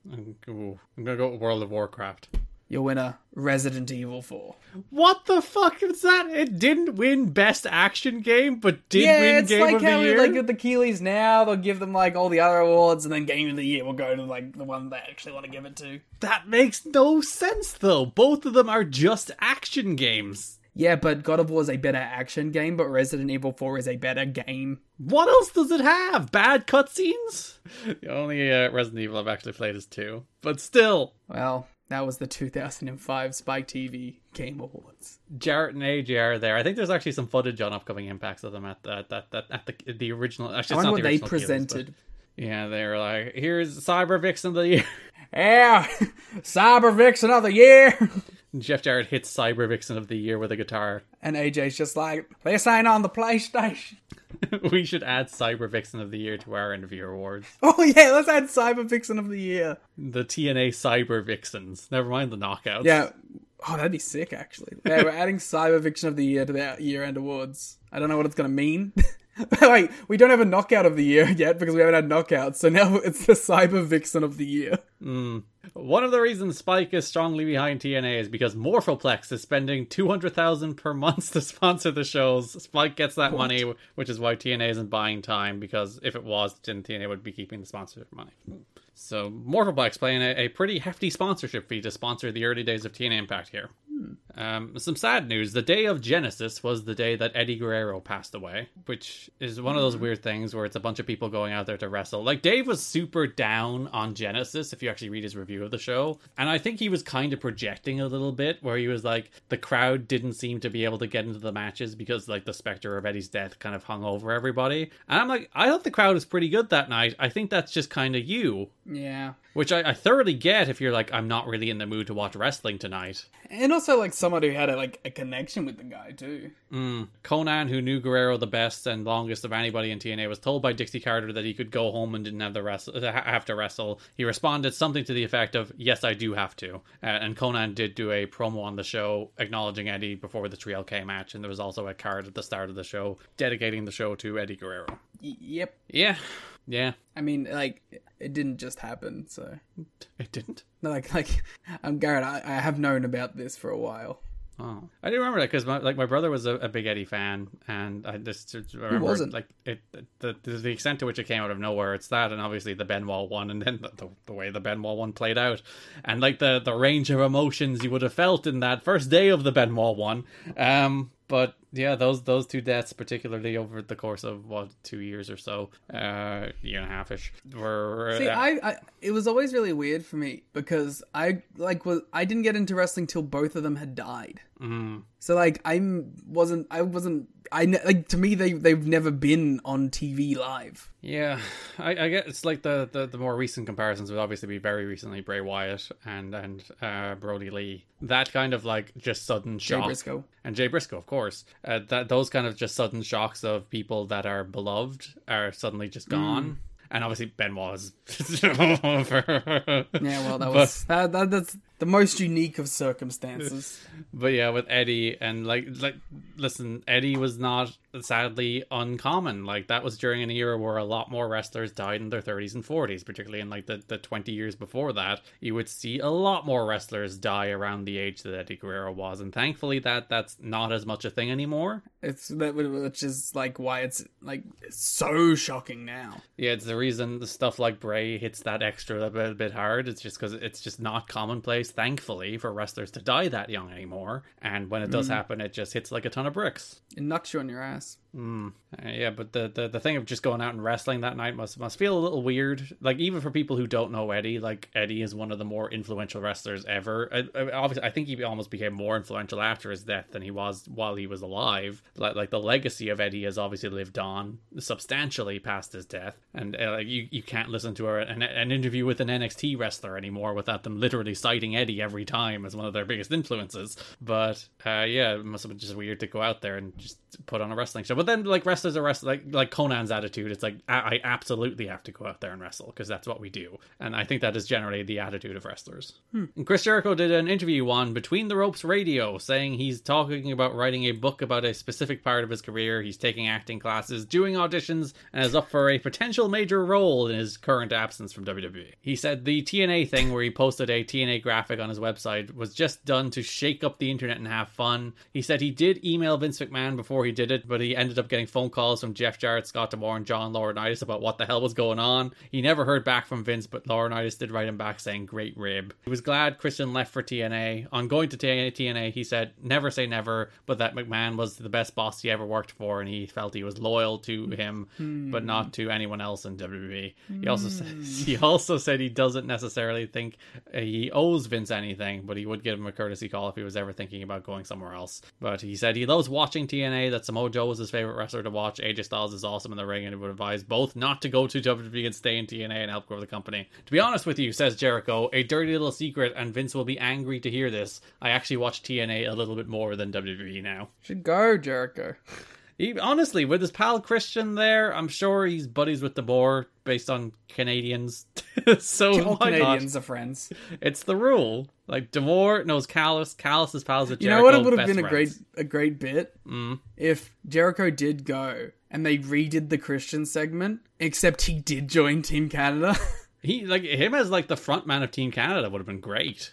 I wonder. Do you think that would have been like gangbuster for TNA? I don't know. Like Jericho was is a Christian tier guy in 2005. Mm. Like he obviously he reached the top of WWE. He did have a title run, but I feel like he was always like he's a little above Christian, but he's nowhere near like an actual headline guy. Like like Jericho is a weird case in that he elevated himself into that position almost by attrition, like almost by just hanging around long enough so that everybody who was ahead of him wasn't wrestling anymore, and all of a sudden he was like the big star of that generation and the only one left and the only one still wrestling. So he became kind of by default a bigger star than he actually was in his prime.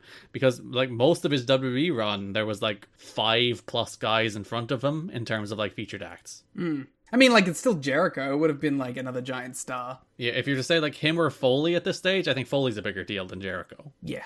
Uh, Jeremy Borash and Scott D'Amore went with Bret Hart on November 6th in New York. They talked about uh, coming in for TV, and Hart has mentioned many times about being interested, but the general feeling is nothing is happening anytime soon. And Hart is going to Italy for an extended stay in December, so there's no dates at the moment. He's also at this point very unlikely for the WWE Hall of Fame this year or anything other than Europe. I have no idea what Dave is saying in that sentence. Ah, well, uh, but yeah.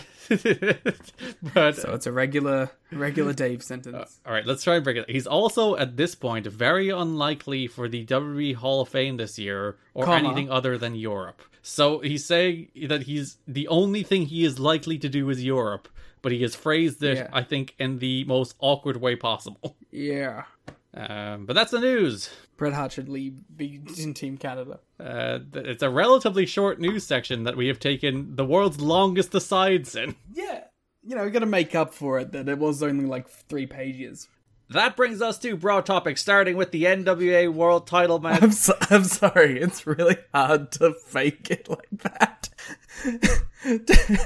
As if there hasn't been three days in between these two parts. Slipped seamlessly in.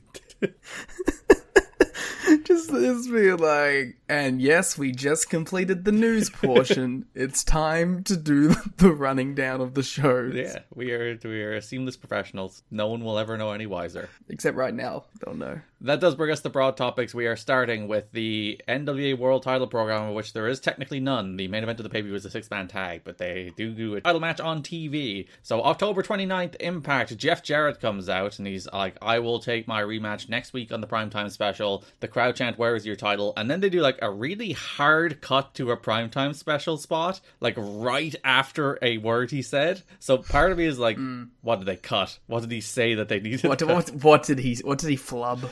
What did Double J say? Did he go was like, I didn't lose the title, I'd never lose titles. I'd never lose a title, not even once. Uh, but yes, so he will get his title match, his rematch against Rhino on the primetime special. Main event of that episode America's Most Wanted faced BG James and Ron Killings. Nothing gets you more fired up than an America's Most Wanted 3LK main event. Well, at least America's Most Wanted main event. Like when you were saying that sentence, like nothing gets you more fired up than an America's Most Wanted. I was like, yeah, but then yeah, you did get to the 3LK part, which did bring me down a little bit. Mm, it, this is two bigger shades of like the last two years. I thought we, we have more teams now. Do we? I think that's still the, the part of the go like the, the, the X division is absolutely fucking loaded. There's so many people in the X division right now, and the world title scene. You know, you got Christian and Rhino added. You still had uh, Jarrett and Raven. Those people are still there. Monty Brown is perpetually on the outside. Yeah, you get Abyss and Hardy as well, I guess. But like the tag team is still like the Naturals, AMW. You got Team 3D. Yeah, you do get Team 3D. That is like the addition that at least makes it fresh for a little bit. So uh, the highlight of this match was Ron Killings wearing Storm's hat and then doing a little dance. Of course. Uh, Killings did a big dive, and then BG just kind of looked over. He didn't do the like tease doing a dive. I'm not going to do it. He just kind of looked over the ropes and was like, "Carry on." Because, you know, the first one would require charisma. Uh, Tenay announces it was actually I think announced online, but this is the first mention that the main event of Genesis will be Team 3D and Rhino versus America's Most Wanted and Jarrett in a six man tag. That'll sell pay per views. You don't want to see a big six man. How do you feel about a big six man main eventing a pay per view? If it's like a good wrestlers. Mm. like if it's like a, a, an all star six man, you can get away with it, I suppose. But I don't know. You know, you have to have a real strong undercard. It's like this six man is very much uh these people will be in the tag title match and the world title month match the month after. So we are doing this as a little half step so we can kind of cheat, cheat a month to get to that. So it, it isn't really like the the kind of as you said the kind of six man where you're like whoa this is a is six of the best in there.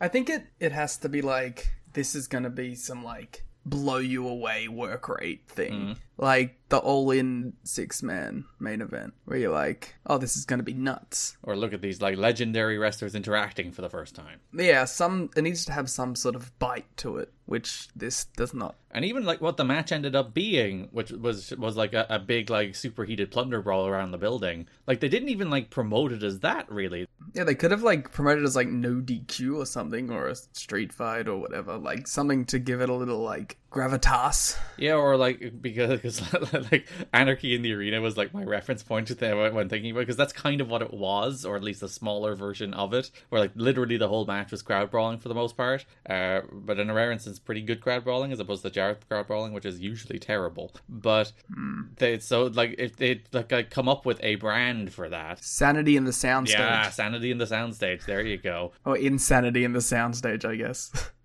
Sanity in the soundstage isn't as doesn't exactly inspire a lot of chaos. It just like all right, regular six man tag, that's actually, yeah, the that's, rules, that's is- actually the new name for a six man tag. It's Sanity in the Soundstage. and then insanity in the soundstage when they do the brawl. It's like a fight. Every Ring of Honor match is a fight with honor because they adhere to the code of honor, and then you have fights without honor every so often. Mm-hmm. Um. So yeah, like like they could have done something to juice it up in terms of how they promoted it, because like they, they were just like the referee is like fuck it, go on, because they never actually made it like a no DQ match. I don't think at any stage. It's just they just worked it like that. In the hobby, it's not easy being a fan of ripping packs or repacks. We hype ourselves up thinking ah, maybe I can pull a Ken Griffey Jr. rookie card, but with zero transparency on available cards and hit rates, it's all just a shot in the dark. Until now. Introducing slab packs from arenaclub.com, the only repack that provides real value, a complete view of all possible cards, and clear hit rates for each one. Now, when I buy slab packs at Arena Club, it finally feels like I know what I'm getting. I was able to open an Arena Club slab pack, and and I'll be honest, it was a lot better than what you normally do. Say you go to a card show and there's a random innocuous brown bag of cards, and yeah, you can open it and look, it's going to be junk. You're you, you know what I mean? Like you know what you're probably going to get in those. Maybe you find that fun. And sometimes I do. Sometimes I like just opening up cards and saying, "Ah, hey, look at some random cards, whatever." But if you're really in this game to to find value and find particular cards, it sucks to have to buy these mystery packs, and it ends up being you know almost nothing, you know, nothing of value. Not with Arena Club.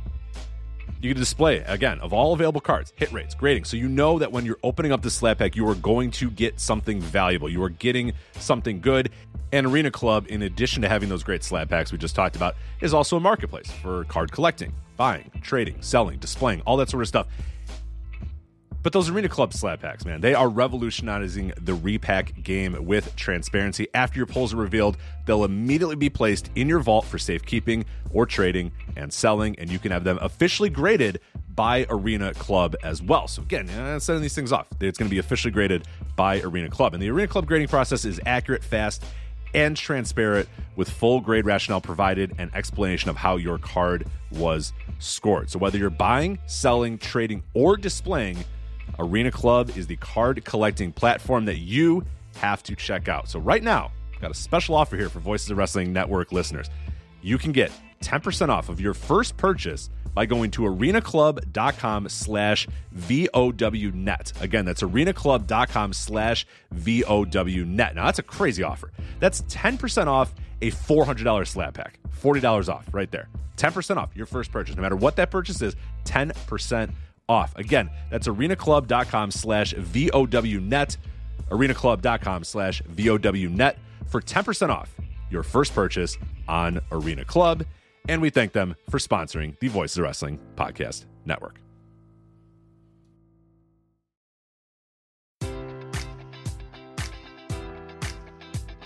Enjoy all your favorite sports like never before at BetMGM. Sign up using code Buckeye and receive up to $1,500 back in bonus bets if you don't win your first bet. When you register with BetMGM, you'll get instant access to a variety of parlay selection features, live betting options, and the best daily promotions in the business. And with BetMGM at your fingertips, every play and every game matters more than ever. Place your money line prop, or parlay bets with the king of sportsbooks today. Sign up using code Buckeye and receive up to $1,500 back in bonus bets if you don't win your first bet.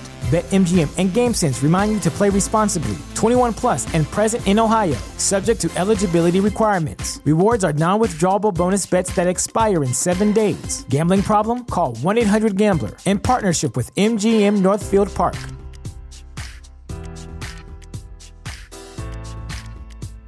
BG went for a pump handle slam, but Gail distracted him. Konnan chases off Gail. D'Amore looks to use the hockey stick, but Kip grabs it and gives it to BG. BG goes to use it, but then Harris grabs it, allowing that brief distraction, the opening for Storm to hit a super kick for the win. Kip and Konnan argue. Wow. What fresh take in this story where Kip and Konnan argue. Well, a note from Konnan. Konnan got some heat for doing a radio show where he complained about creative and said his own angle was stale. I mean, he's not wrong. They've been doing this. We're currently in November. This has started when Kip debuted, which was what, February? It was the Nash match, right? A million years ago, I think, roughly. I'm pretty sure it was the Nash match where he ran out for the first time. So we've been doing this since February, and we will still be doing this for another while longer. but we're, we're not on 3LK Family Drama yet. That's, that's how we close our shows. We're not allowed to talk about it this early. We're actually breaking the law. That's illegal. Mm. Uh, so the main event, quote unquote, of this episode was Team 3D arriving after they returned to Bound for Glory, after they were taken out by AMW and left in a bloody mess, and after the, the Team 3D funeral and all that. So they come out to address their enemies. Uh, Bully asks for the crowd to give AMW a round of applause because they've done something that no other team has done. They took out Team 3D, but they made a deadly mistake. They didn't finish the job. Deadly mistake. See what he did there? He's gonna kill them with a deadly Dudley Dingus destroyer. Mhm. That's what 3D stands for. The the 4D. They're calling for every single person in that funeral home. So starting next week, they'll face the Canadians. even the people like even the cameraman, yeah, the people employed. they're gonna wrestle Gail. They're, they're- Damn. Well, that I believe that for Bully. I noticed they called out the Canadians, and then they're going after Jarrett and AMW. Not a word about Abyss. They're scared. They are. Or James Mitchell. They don't want to deal with the devil. They should have done James Mitchell and Abyss versus Team 3D. Uh, but yeah, they're like, we want Canadians next week on the primetime special. D'Amore comes out with his boys. Roode grabs the mic and says, "We don't have to wait until the primetime special. Five on one attack, uh, or five on two attack, I guess. 3LK make the save as 3D hit the 3D on A1. They go to get D'Amore, but Jarrett and AMW come out, and then Rhino on his new NWA World Champion first episode, Rhino just does a brief brawl for 15 seconds at the very end of the episode. Because he's not really champion. They could at least give him a little promo. Let him be like, aha, I beat you, Jarrett, gore, gore, gore. Which I believe would have been the full extent of the promo. But he comes out right at the end of the episode to, to do a little brawling before he then loses the belt the next week. Ugh, poor Rhino. So yes, November 3rd, 2005, the prime time special. Jarrett is with franchise. He believes if he loses, he'll be fired again. He's still doing that conspiratorial stuff. Uh, tonight is he's going to make world history like the moon landing, gravity, the phone, the light bulb. This moment will live alongside all of those things. I like I, I like the world history of gravity. yeah, one of the most important world history events, the discovery of gravity. Not the discovery, just gravity existing. Yeah. which has existed, I believe, for all of world history, but I guess I don't know. Was there ever a period where we didn't have gravity? I'll Google it. You keep going. Yeah, scientists, let me know. Monty walks up, it's like, what's up, Aristotle? Because he's talking about all these world history events. Uh, Monty rules. Jarrett's like, what are you, a stalker? To which Monty replies, stalking you, always. I've Googled, did we ever not have gravity? Uh-huh. And I choose to believe that the jury's still out. There's a lot of people who choose to believe a lot of things about science, I guess, so go for it. Yeah, that's going to be my new thing. Gravity's fake. I wonder how you could even try and sell the idea that gravity is fake. It's actually a government thing. They uh, have machines that hold you on Earth, and if they turned them off, we'd have no gravity. In the center of the Earth, it's actually just a big machine that's going whoa, whoa, whoa, whoa. They're stopping you from flying. If it wasn't for Mm-hmm. this government overlords intervening in your life, you would be able to fly. But no, they suck you, literally and that's why back birds are drones. monitoring the gravity machines. yeah, they're the only things that are allowed to fly. No, nothing else has ever flown. Mm, what about planes? Not real. Ah, there's large birds. And everyone has ever said they've been on a plane as an actor When was the last time you were on a plane? a while ago, but I mean, uh, all the time. That's, that's the thing I find funny, like because like you have less reason to fly places because you're all down, the, you're all the way down there. So flying anywhere cool is really far away, Mm-hmm. as opposed to like Europeans who are like, there's a load of countries right around us, so we're always on planes. Europeans who are like, I'm gonna go to the shops, hops on plane. Off to Belgium we go. Yeah. Uh, I do like like it's like, what are you stalking me? And Monty's like, yes, I, I really am. That's my whole thing. I'm hunting you. So Monty wants a title match, and Monty wants Jeff to win, so Monty can take the belt from him. Which does bring us to the main event of that episode. There was a feature on Jarrett in the episode, a Planet Team 3D and Planet Jarrett recap. But the main event for the NWA World Heavyweight Championship, Jeff Jarrett defeated Rhino to become champion again for the fifth time, Fiftieth time. And not the last one. Ah. we do only have one more after this. Every time he wins it, I just go, "Come on, this could be the last one, though." You do you Come do have that little bit of hope that surely, surely this is the last one, but it is the second last one. We're almost there. Uh, so they had uh they had moving graphics for the tail of the tape where Rhino was like doing a gore pose and Jeff Jarrett was doing his laugh, and they also had cool like NWA title screen transitions where like the title did the screen wipe. Thought all that was nice. Very cool. Just like a 2K23 creator belt. Do they do that in that? yeah. See, that's cool. They should bring that to TV then. They do the little swipes. You can give them custom swipes. Mm. Fancy. Uh, shockingly, they did a lot of crowd brawling. Rhino went for the Rhino driver, but Gail's distraction allowed Jarrett to push him off the top. Rhino tried to turn around a figure four. Gail went for a leg drop, but missed. Rhino was going to press slam Gale through a table, which naturally, because this is 2005 or really any hit period in wrestling history, that made him a giant baby face. but the ref stopped him. Respectful referee here. Stop hurting women. Boo. Rudy Charles, the most respectful man in the industry. Rudy Charles is actually sexist. Yeah, he wouldn't stop anybody else from going through a table. Mm-hmm. So, especially because he's not in the match, it's not like if he was trying to put Jarrett through a table, it would be illegal. Just because Gail's a woman, she can't get thrown through a table. Mm. Rhino bumped Rudy with a clothesline. Uh, Rhino hit the gore, but there was no ref. AMW run out. Death sentence Rhino uh, through a table off the top uh, to, on the floor. Like like they were on the floor. Leg drop from the top to a table on the floor, uh, which probably isn't good for your tailbone. No, well, that move is not good for anyone's tailbone ever. yeah, poor Chris Harris. Uh, Jarrett hits the stroke, and Jarrett is once again NWA World Champion. Yay. Uh, earlier in the show, they did air a promo. I don't think it was in the version of the show we watched uh, for Genesis that did Bill Jarrett as NWA World Heavyweight Champion. So It, it was an it was an old promo. I actually do think it was. I think it was a promo that was produced pre-Bound for Glory. For pre before they realized they were going to put the title on Rhino. Yeah, so it was like produced before Bound for Glory when Jarrett was champion, but aired before Jarrett became champion again. So it was a mistake for the right reasons, but still a dumb mistake. Team 3D didn't help because they were handcuffed to a rail and bloodied backstage with the inference that AMW stopped them. Um, so then, uh, November 12th Impact, uh, we get a parade of cha- challenger stuff at the start, which we'll talk about when we're talking about Monty and uh, Hardy, I guess. And main event of that episode was America's Most Wanted and Jeff Jarrett against Chris Sabin, Lance Hoyt, and Jeff Hardy, which I thought was a real nice little TV main event. Particularly the, I thought Chris Sabin looked very good here. Uh, Jeff does a crazy dive where he just steps up off of Hoyt and briefly steps on the ropes and then dives onto AMW. And it looked like the kind of dive where he could have tripped on the ropes and somehow didn't and just looked kind of cool instead. The- the- like the- it's that controlled chaos element, you know, where you're like, oh, this could go wrong in a million ways, but nope, it, it kind of works. Mm. I love that this is this is feels like very a year or two ago where it's like, oh, Chris Sabin's just randomly in a TV main event with all the heavyweights out of nowhere. Yeah, if I were to guess, I think it was meant to be Sabu because this is the same trio that faced Diamonds in the Rough on the primetime special, but Mm. Sabu broke his toe in that match. So I assume it was meant to be just, oh, they'll also wrestle AMW and Jarrett in the TV main event next week. Uh, Sabu is out, so yeah, so like just fuck Chris Sabin in there. Yeah, like that that, that just feels like so asylum. Mm.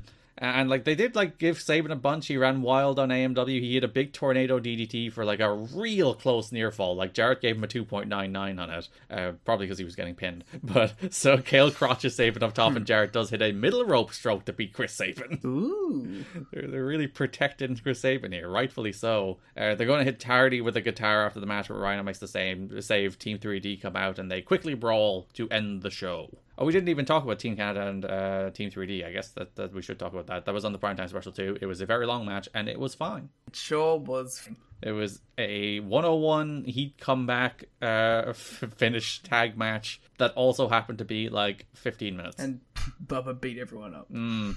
And like this is the the period now where we're firmly in uh, uh, panic. Eric Young, scared, paranoid. Eric Young, where he's, he's Yeah, it's a it's the best. Like everything, he's just so upset twenty four seven. Uh, he does jump at his pyro for the first time, and he doesn't take the bump for it, but he does like the, the jump scare, grab his heart for it for the first time. I think this Yeah, month. he, he's been selling the pyro like already, but now he's like fully like ah. he just does not like it. Everybody's out to get Eric Young. Um, there was heat and Bubba in this match apparently for taking liberties. He was working a little too stiff, and like there's a note that like Joe works like that too, but everyone expects it, as opposed to Bubba's like no. Bubba's just like Joe can do it. I'm gonna do it. Yeah, it's built into the big Bubba and Joe match, which probably They ever have a big singles? I think they had one in the Bound for Glory series in 2012. I want to say, but I don't remember was that any good. It feels like those two would have a very good match in the right circumstances. Don't worry, we'll, we'll get there. We'll uh, we'll find out. Uh, this is Tenay once again in the, during this match. Please, for the love of God, call your friends. And he's like, if you have a friend who may have been turned off by some other wrestling, for the love of God, call On them. this network.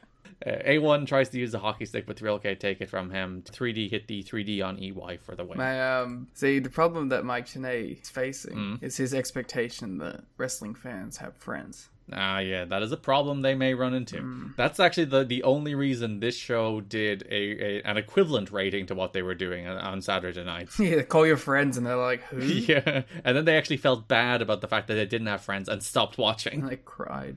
Main event of the pay per view is a six man tag team match. It is America's Most Wanted and Jeff Jarrett versus Team 3D and Rhino. As said, it was basically like the entire match was a big arena wide brawl. There was a fun, like, reoccurring theme through the match of tables not being used, which would outrage 2023 fans who love nothing more than chanting, We want tables. Let it be known, I was shitting on crowds for the We Want tables like years before everyone else started getting on their nerves. You know what the worst circumstance of that chant is? Mm. When there will obviously be tables. Or when there's already been a table.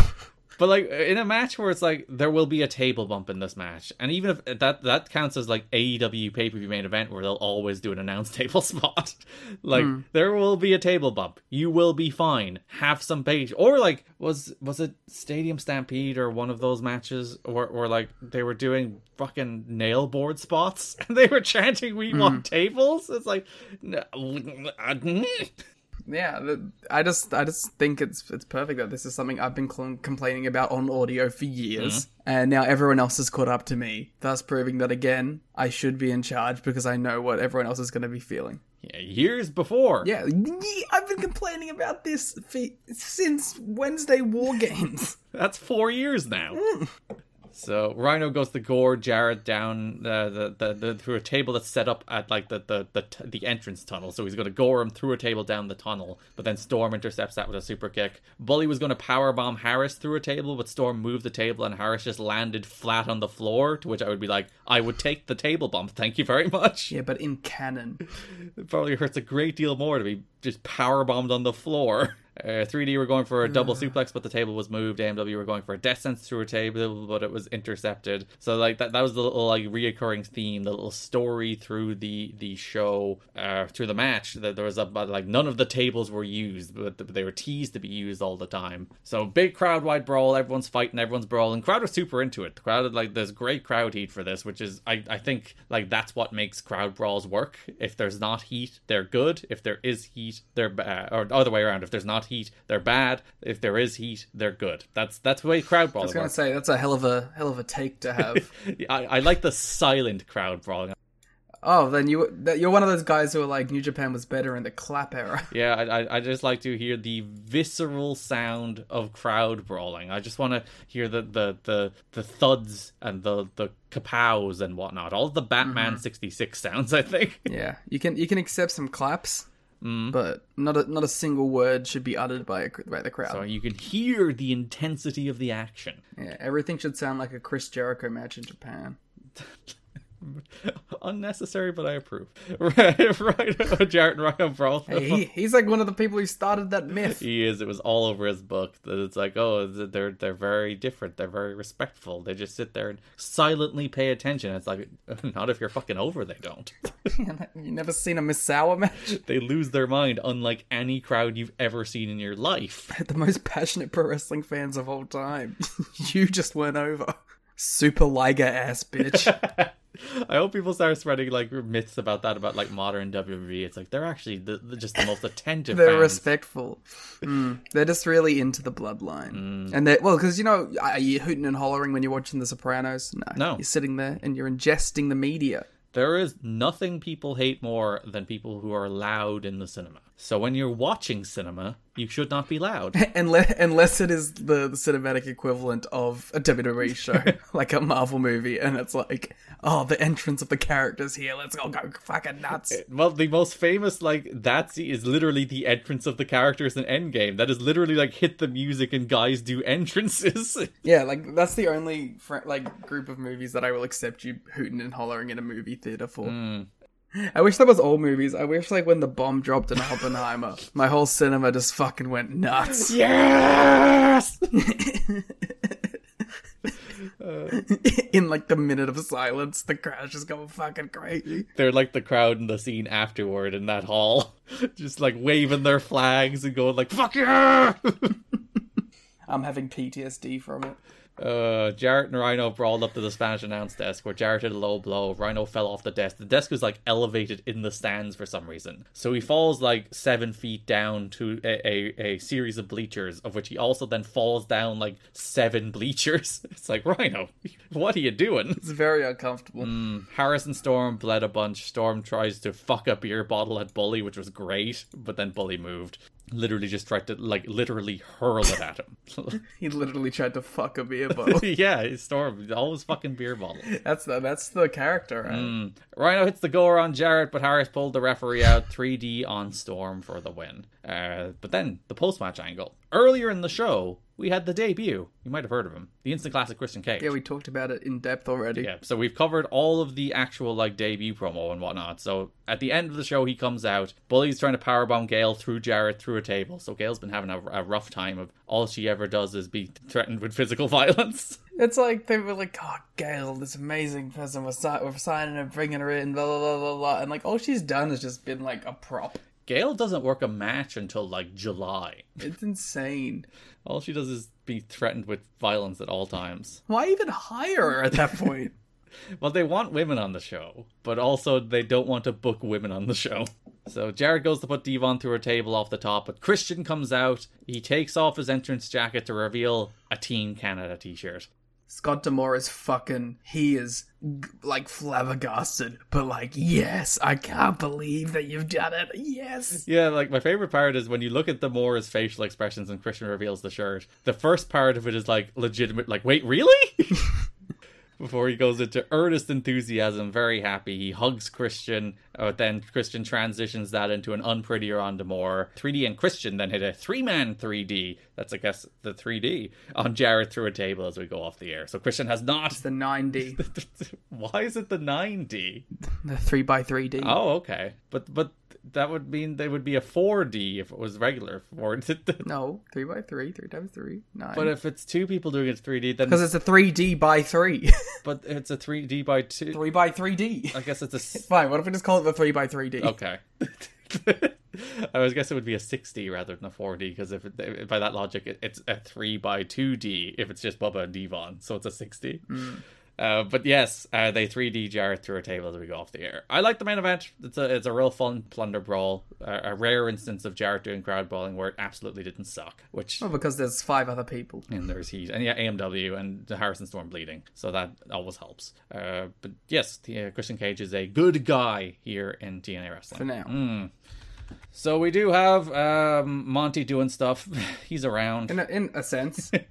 he's we talked about a bunch of the stuff he did where he's, he's basically just hovering around uh, Jarrett for the month. But on the primetime special, he does have maybe the best squash match in Impact history. it's so funny, like, reading about the, like, backstage shit of it. yeah, so like the squash was very straightforward. It's the best squash match on his in history, not because it's like particularly notable. He just hits three pounces. He's wrestling Brian Gamble, And- who Mike Tenay says was an American Gladiator, which made me think he was like one of the cool guys in American Gladiator. That's what I thought, too. And no, he was just a contestant on American Gladiator. That's that, that means you're not. Did he win? I don't think so. If you well, if he wins, you can call him that. But Like when, when you say, "Oh, they're they're an American Gladiator," I think of like you know Matt Morgan was an American Gladiator. Magnus was an there's a weird number of TNA American Gladiators. Magnus was a TNA Gladiator or a, a, a Gladiator in the UK. Uh, Oblivion, the Big O, but contestants, fuck off, Mike. But yes, he hit one pounce. The crowd chanted one more time. He hit a second pounce. The crowd chanted one more time, and he hit a third pounce. And my favorite thing is like every time he hit the pounce, like Brian Gamble was dead, so he'd spend like thirty seconds just picking up Brian Gamble and like holding him in place before then pouncing him again. It was great. Hmm. I, I, my favorite. I thought it was like.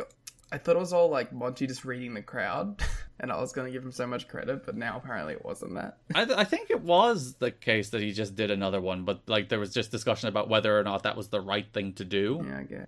Because it was more the case, like when he came back, people were like, "Oh, you know, you- you're you're lessening, you're a heel, so you shouldn't be reacting to the crowd like that because that's a baby." Yeah, but he face." shouldn't be a fucking heel. He shouldn't be, and it's so st- like like the, the- go back to like the the first match he had after he lost to Jarrett was that squash against Johnny Devine, where he beat the shit out of Team Canada and seemed like the coolest guy in the world, and then they turn him heel. it's like, why are you doing this? He is cool. All you want to do, like Bill Goldberg, shouldn't have been a heel. That would have been stupid. So he was a babyface who killed people people and people cheered. That's what like the pounce is like a baby face move as it is. Yeah, he hits three pounces. So yeah, there was discussion afterwards about uh, like one that it would weaken his finish, which like it's not like Brian Gamble kicked out. like he just did the movie, and like uh, even the way Monty set it up, as I said, he kind of emphasized that Brian Gamble was fucking dead after one. He could not stand, and Monty's like, "I'm gonna pounce him again." so he he didn't hurt his finish. The third one looked like he was actually like murdered. Yeah. And then the other thing was like, should a heel do this? Which then goes back to the thing. It's like he should not be a heel. He shouldn't be.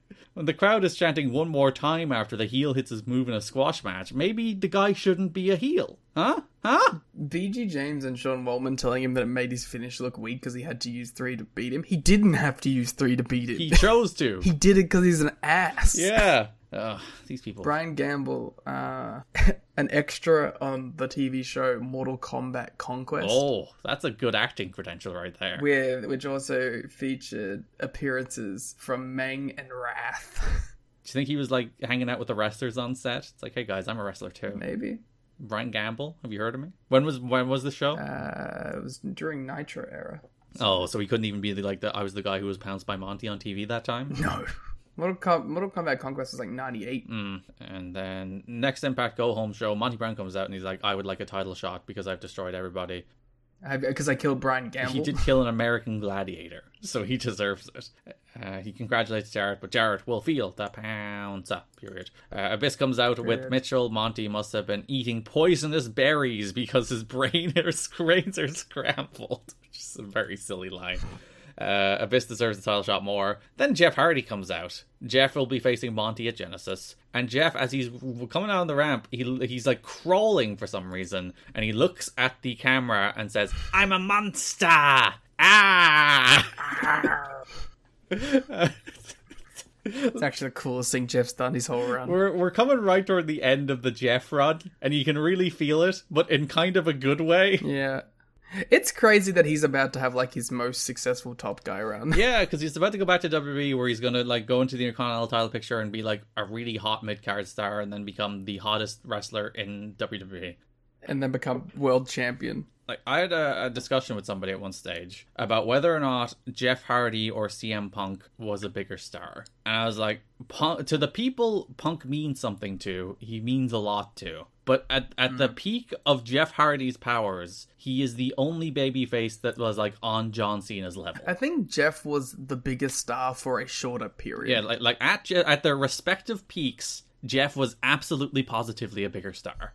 Yeah, but Punk had longevity as a star, and Jeff jeffed every time he he'd be. Well, Punk punked, so it's true. They do implode at their still at their stars for very different reasons. When Punk starts his new promotion, he should bring Jeff. In. Yeah, I'm just gonna keep speaking it until it happens because I want it to happen so badly. I feel like like modern fans don't realize just how big a star Jeff was in 2008. Like, yeah, that that was my like peak WWE fandom uh, not to be the Google Trends guy, but I was looking at it while having that discussion, and like the only babyface in WWE over the last 15 years that has peaked higher on Google Trends at any point than John Cena was Jeff Hardy during that run. Mm. Like, there was the, the, uh, it didn't last very long for for various reasons, and it didn't come with him to TNA for various reasons. But 2008, 2009, Jeff Hardy was the biggest babyface in the company other than Cena, and bigger than Cena mm. for a little bit. He, yeah, he was he was it, it like it was insane. Mm. Jeff Hardy mania was, was going wild. So th- this segment was the classic Liam Jones special. Monty, Abyss, Hardy all coming out being like, "I'd like to be number one contenders." Brawl, security separates them. Mm. My I, I I attest that it's only a special when it's cool, but yeah, sure. Do you have an issue with Abyss? I just like I like the end result for all this is wrestling Jeff Jarrett. I'm a monster. Arr. That's kind of sick though. That was kind of sick. I won't lie. Monty faces Hardy on the pay per view, and the match I thought was pretty okay for what it was. Yeah, you know, it was pretty good like as just as as far as like a regular ass match that was Jeff doing Jeff stuff, hey, pretty good. Monty got to win. Yeah, it was a, a three star mid card match that was trying to be a three star mid card match. I'm like, cool. And that's not bad, you know. Mm. You don't need every. I mean, you know, an AEW pay per view, a little more of a high bar. But for what we have now, you know, I'll take a three star mid card match. But like, part of the reason some AEW pay per views do feel very badly paced is like everyone is going out there to have their four and a half star match. And when like sometimes when that hits, you get like best pay per view all time. And then other times it's like Mm-hmm. when everybody goes out there to have their four and a half star match, it's like, Ugh, guys, it's exhausting. we had a million near falls in the last match. We were having a million near falls in this one, a million near falls in the next one. Sometimes it's like we went out there to have a three star pay per view match and we had a nice three star pay per view match. It works for pacing, I think. I don't think you need it all the time. I think it really depends where on like textual stuff, but I do I do get the value in it.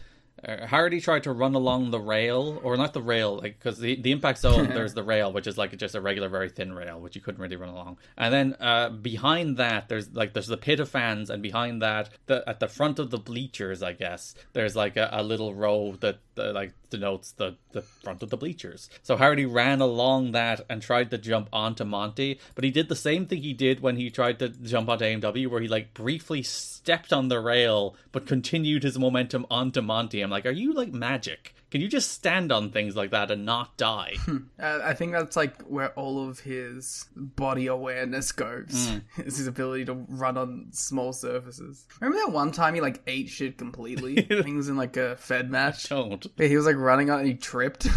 Oh, that is that is the woes of being Jeff Hardy at all times. You you might But the shit. fact that I can only remember like one instance of that happening is pretty impressive. Yeah, because he used to do it on the WWE um, barricade a lot, which is always a cool spot. Uh, he ate shit on a whisper in the wind, but then hit one shortly after. Uh, I talk about it in the watch along, but it's it's so remarkable how fast he hits the whisper in the wind. It's, it's just like one of the I've seen old Jeff Hardy for too long, where he very slowly goes up for the whisper in the wind and it doesn't really hit it that well these days. That where you like you watch the one where he can like leap to the top into the whisper in the wind in like one fluid motion. You're like, oh yeah, he used to be young. He did used to be young.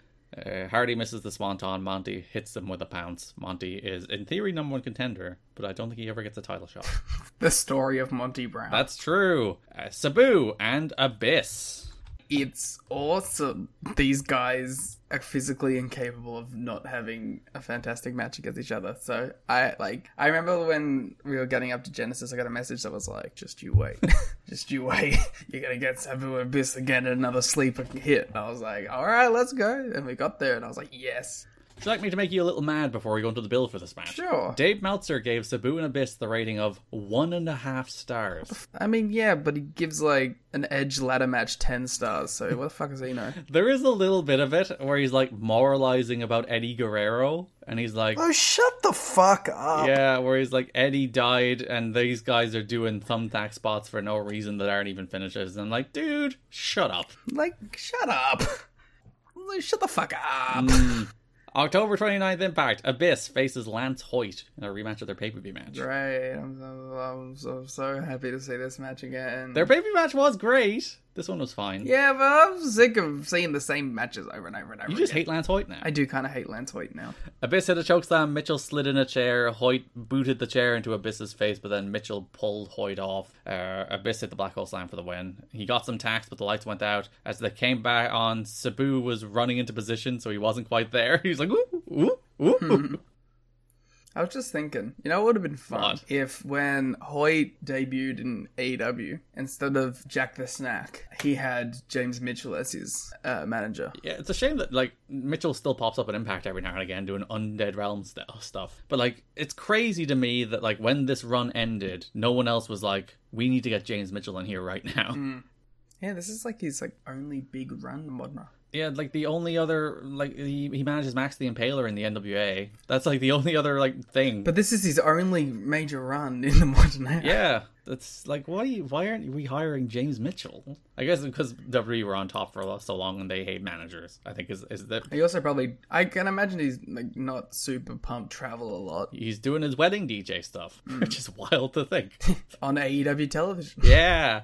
I, oh yeah, he would like. I do like the canonical. The Sinister Minister is in fact the because he, he went right off the the Johnny Bravo wedding into doing that as well. So it's just like yes, he is the the minister. He is overseeing these weddings. He, he should do every wrestling wedding. He should. It should be one of those things where every time there's a wrestling wedding, it's just Father James. Do you think we'll ever get another AEW wedding angle? I think so. Like we- wedding angles are the kind of thing that like people might think are too sports entertainmenty, but like nah, they're just wrestling staples. I don't think we're gonna get it again, just because I think it feels a little too far away from what and an AEW would do. I feel like it fits very like tightly into what they were like trying to like, you know, keep things interesting and different during the pandemic era. But I can't imagine them doing one in front of like a full arena or an 80% full arena. Or well, based on some arenas, maybe a little less than eighty. There's no reason for us to take these shots. They're just funny. You're just being petty, just to make people mad. Uh, like TNA had some great weddings, like the the Aces and Eights one where the uh, Taz does the, the dramatic turn is very silly. Uh, uh, The the ODB and Eric Young steel cage wedding where where Sarita and Rosita come out and attempt to uh, like swoon Eric and to steal him away by doing sexy poses, and he has to overcome temptation to, to marry ODB. That's also a good bit. I think weddings are fucking stupid. Uh, there's the Laurel Van Ness wedding, which is maybe the best one. That one is an unbelievably good segment. But I don't know. They're they're silly wrestling nonsense. I'm on board with weddings. Nah, no, no, no weddings in my wrestling. No love. You don't want love in your wrestling. No, love is a, love is is all throughout pro wrestling, but I don't need a fucking wedding for it. Sabu comes out, lights out. Sabu is up there, and he pulls off a, a cover over his arm to reveal barbed wire over his bloody arm. Which, because this is Sabu, I'd like to think it's actually shoot blood. yeah, it's awesome. So he has barbed wire over his arm, and this scares the shit out of Abyss. Abyss cowers away as he'll face Sabu in a no DQ match, suggesting that uh, despite Abyss being a hardcore crazy person, he does not, in fact, particularly care for barbed wire. Scared canonically. Abyss had a large bruise on his leg from where Hardy landed on him from the Swanton bomb at the pay per view, and Abyss was knocked out and seeing stars for about 10 seconds, uh, even though his leg and not his head took the brunt of the punishment. So he was like, he just took that impact from that height that he was like winded and knocked into like complete like uh, obliviousness for 10 seconds, and also had a very large bruise, but still worked TV the next day because Abyss is clearly a trooper. Um, opening match of the primetime special was a six man tag, as we were talking about it. It's Sabu, Lance Hoyt, and Jeff Hardy against the Diamonds in the Rough. This match very clearly cut short because Sabu hurts his toe, or hurts his foot. It looks like he hurts his ankle when you're watching it, and uh, then the match ends like literally 30 seconds later. Hardy just hits a swanton and wins. Uh, so clearly Sabu got hurt in this match, and they cut it short. So it was a match. He suffered a broken toe as it happened. yeah, I listen. I'm not going to complain about it being shorter. Mm. They replayed Hardy's Swanton during his entrance, which you would expect. And they also talked about how the Diamonds in the Rough. Tenay is like, the Diamonds in the Rough's confidence level must be at an all time high after they won one single match. Good bit. They have won one match and they're doing good. Uh, and wordplay, primetime was in primetime. Mm, that's good wordplay, Garrett. Thank you. Well, Mike Tenay said it, but I'll take credit. no, no, just take fucking credit for it.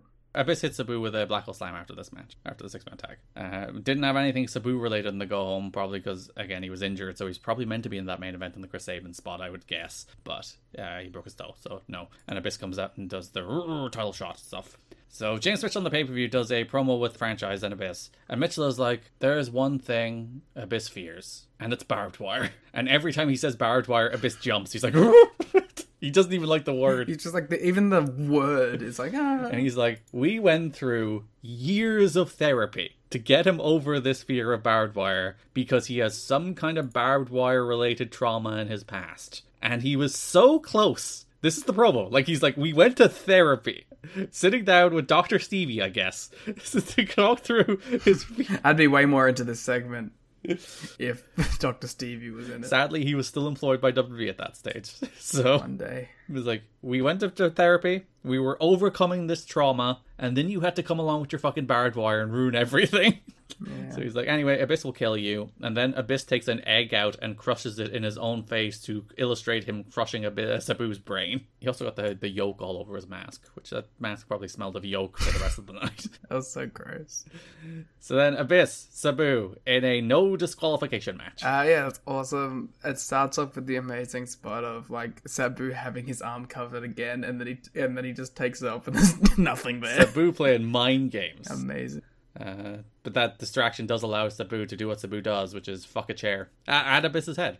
Uh, Sabu hits Abyss with a top rope Hurricane Rana, which is one of those bumps that Abyss takes. It's like, what, what? You're so big. Why are you taking bumps like this? You are crazy, and I love you. Because he's a crazy person. And he always like the way like Abyss takes like bumps like that. He always like flips slightly to the side. Again, everything Abyss does. We've talked about this before, but eh, like every one of his movements is unlike how you've ever seen anybody move. The way he runs and he charges is awesome. The way he takes like a bump over the ropes and always lands ass first on the apron is awesome. The way like he he takes a, a, a top rope work on Rana where he like does a weird bump like flip to the side over. It's like everything Abyss does is unique. He's not like any other wrestler as you watch him, and more wrestlers should be like that. They shouldn't just be doing like the same cookie cutter spots the way you see everybody Yeah. else do them. When you watch Abyss, both like with his moveset and the stuff he does, but just the way he moves and just the way every he bumps, it's different. You should feel different.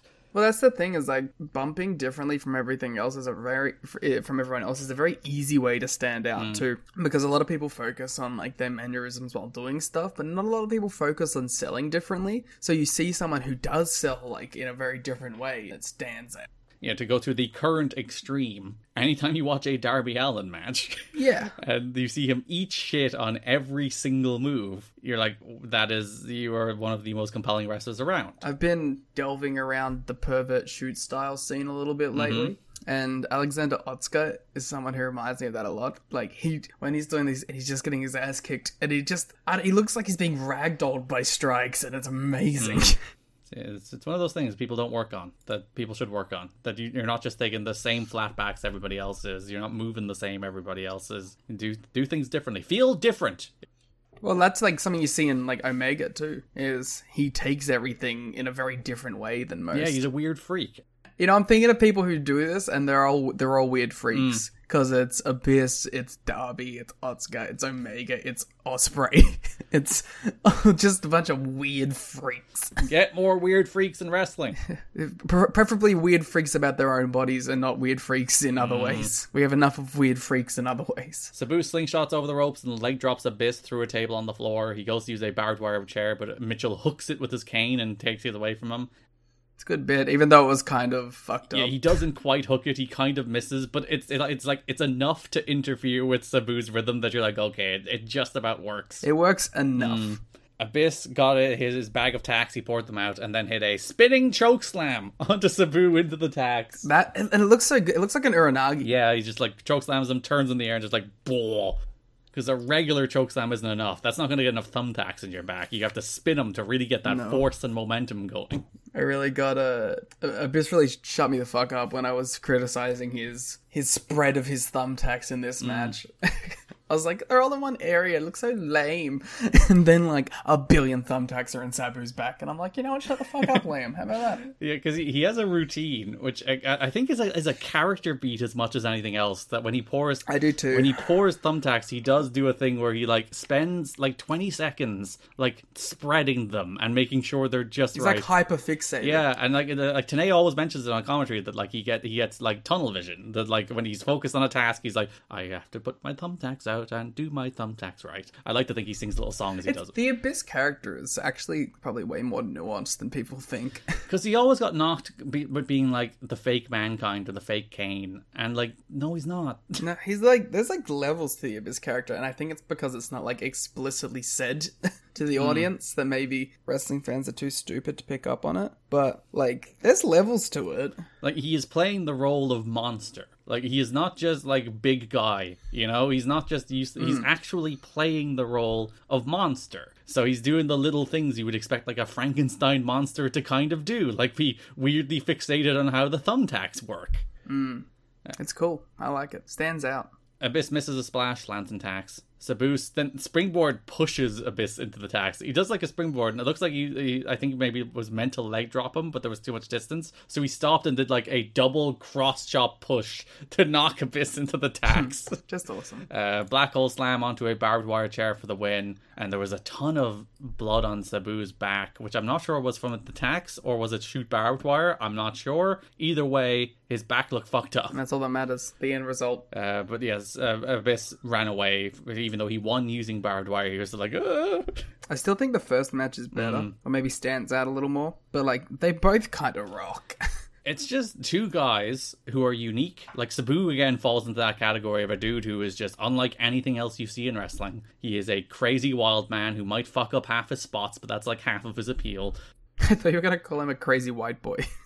Abyss is a crazy white Abyss boy. is the craziest of white boys. But like Sabu is he's just the wild man. And like part of Sabu's appeal, like people are like, oh, he might miss his dives. It's like that's Sabu. Yeah, that owns.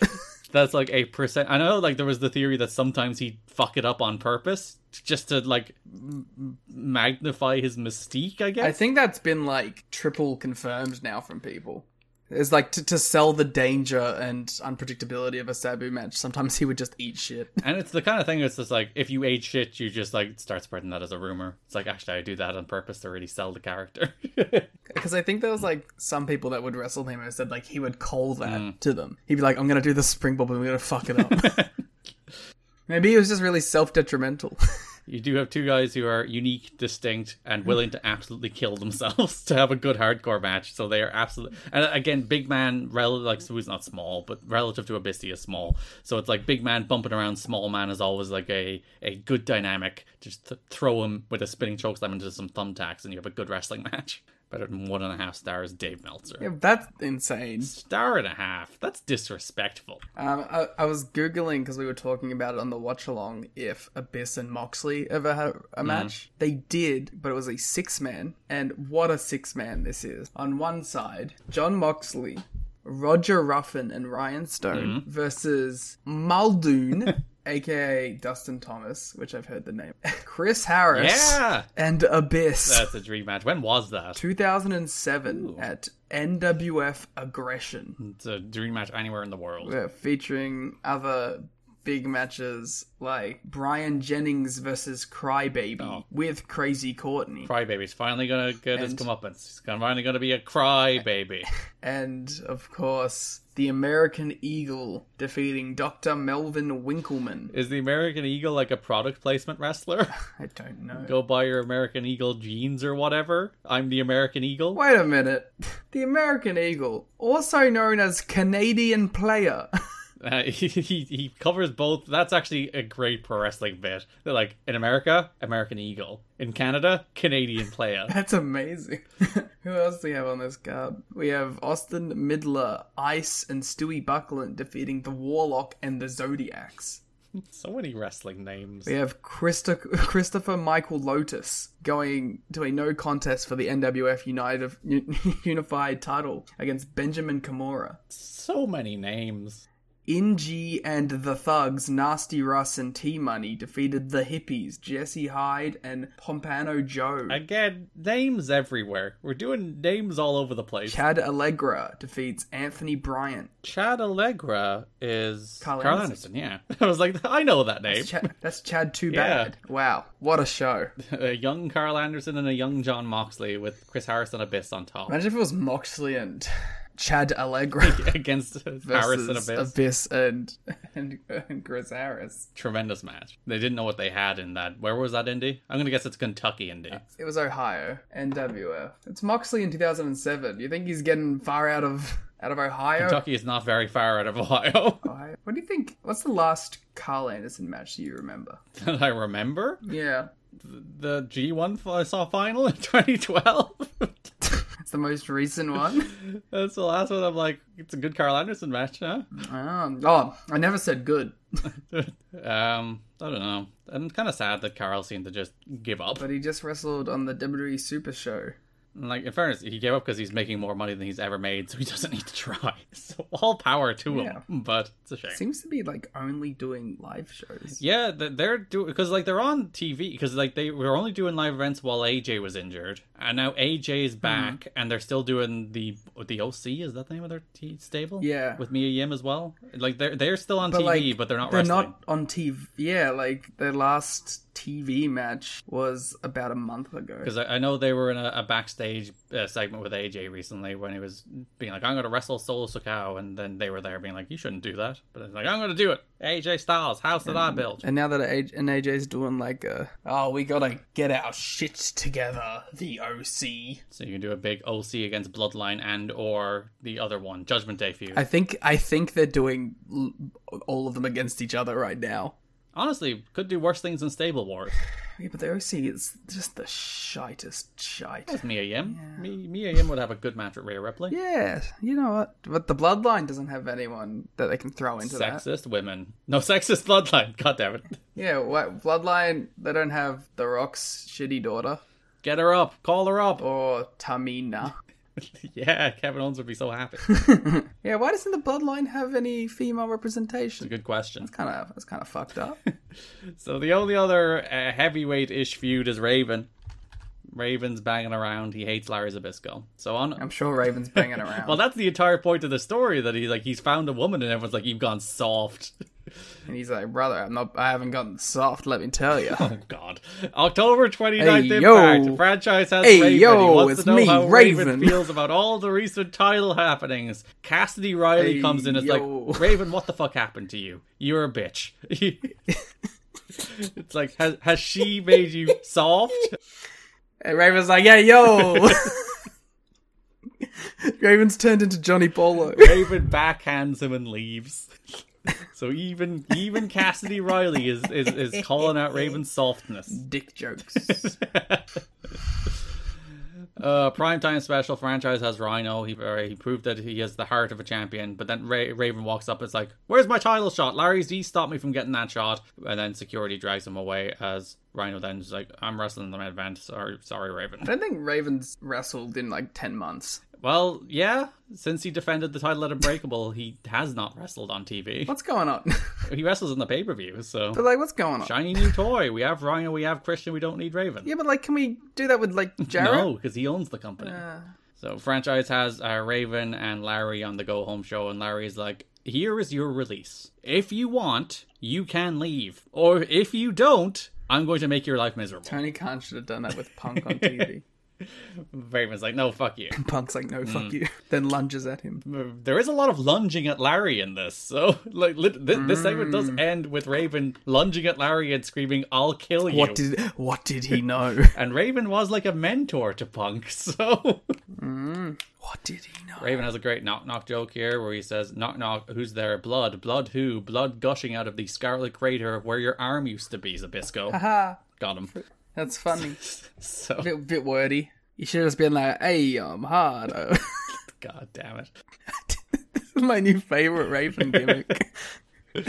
Uh, Larry books Raven in a match against a mystery opponent at the pay per view. And that mystery opponent turns out to be just incredible, PJ Polaco. Okay. You sound very enthusiastic. Fucking hate PJ Polaco. Not a very good match. So yeah, before the match, uh, Tenay suggests Raven opening the show as a sign of disrespect to Raven, as opposed to like AEW where people politic to get the opener because that's when the crowd are hot. So Larry offered Raven before the match the choice again: you can leave and you don't have to wrestle tonight, and you'll never be here again, or you can face my mystery opponent. And Raven is once again like, "Fuck you, I'll face your mystery opponent." I'll do whatever you don't want me to do, Dad. I do like the way I use the word lunge in the notes. it's like I, I didn't even mean that. yeah, Larry throws shade at Raven's new girlfriend to get what causes Raven to lunge at him. And knock over a bunch of production equipment. Yeah, he took out Dixie with that actually, and he's been fine. I've never felt for my life more. then someone in the crowd goes, "You fucking pussy." uh, the match is weird in that I think Raven has discovered MMA.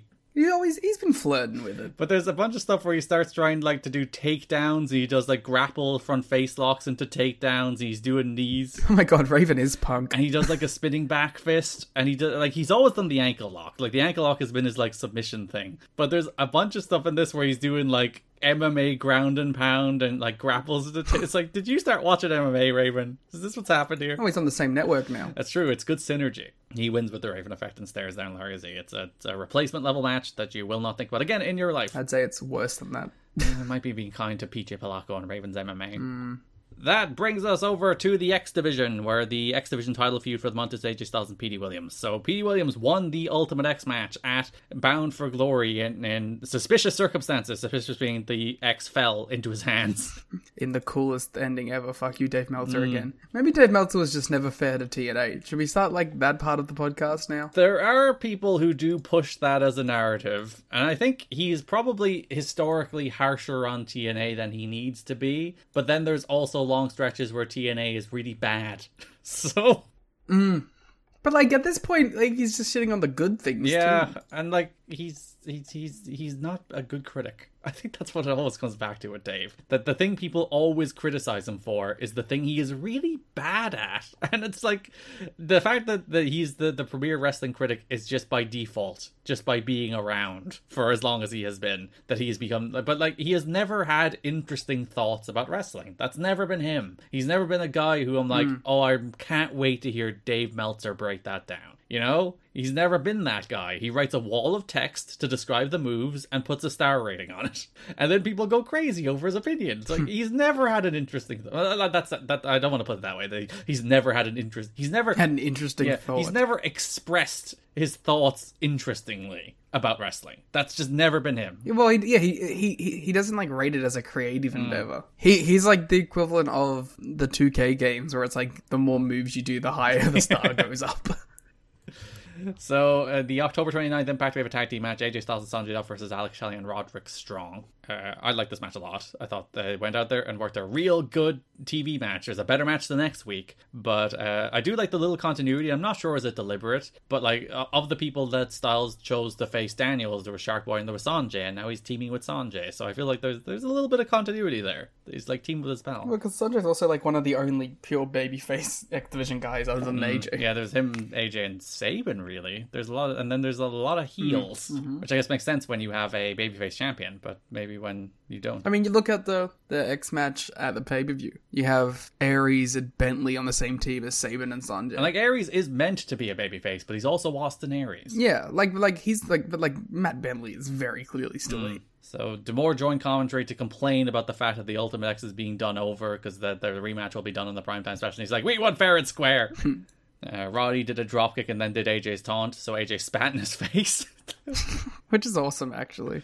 Uh, finish Styles pin strong with the Styles Clash. A really good tag. I, I like this a lot. Uh, but there's a better match that we'll talk about when we're talking about uh, Elevation. Elevation X? No, Elimination X. Elevation X is something very different. Should be Elevation X. I fucking love Elevation X. It's so Especially dumb. an eight man scaffold match. An eight man elimination scaffold match. So you have to throw seven people off the scaffold. Yeah, last man standing. Uh, so they redo Ultimate X on the primetime special. P.D. Williams, Chris Sabin, Matt Bentley again. P.D. Williams wins again. I fell asleep. It got a little fire display though. They set off some fire for Ultimate X. Uh, PD started chasing Tracy up the Ultimate X structure, but Bentley clotheslines him. That was a fun bit. I love PD's weird obsession bordering on creepiness with Tracy Brooks. Hall, of Famer Tracy. Brooks. Yeah, um, that's a, that's an Impact 1000 spoiler, Liam. It's gonna be out after Impact. One Well, it, it was taped last night, but I know, but I'm saying like it'll be out after. Either way, you've spoiled the show. Everyone's gonna be mad at you. Oh, no one's gonna watch it now. it's all my fault. Um, PD power bombs Bentley from the cables, and then the X started dangling from one thing again. It started falling. It was like, not again, no. It would have been perfect if it fell and he caught it again. Oh, if they actually did it like that, they manipulated it this time somehow with magnets. It's actually it's actually the magnet at the core of the Earth that keeps everybody that instills gravity. It Mhm. pulls the X down. See, it's even, it's even fucking that up.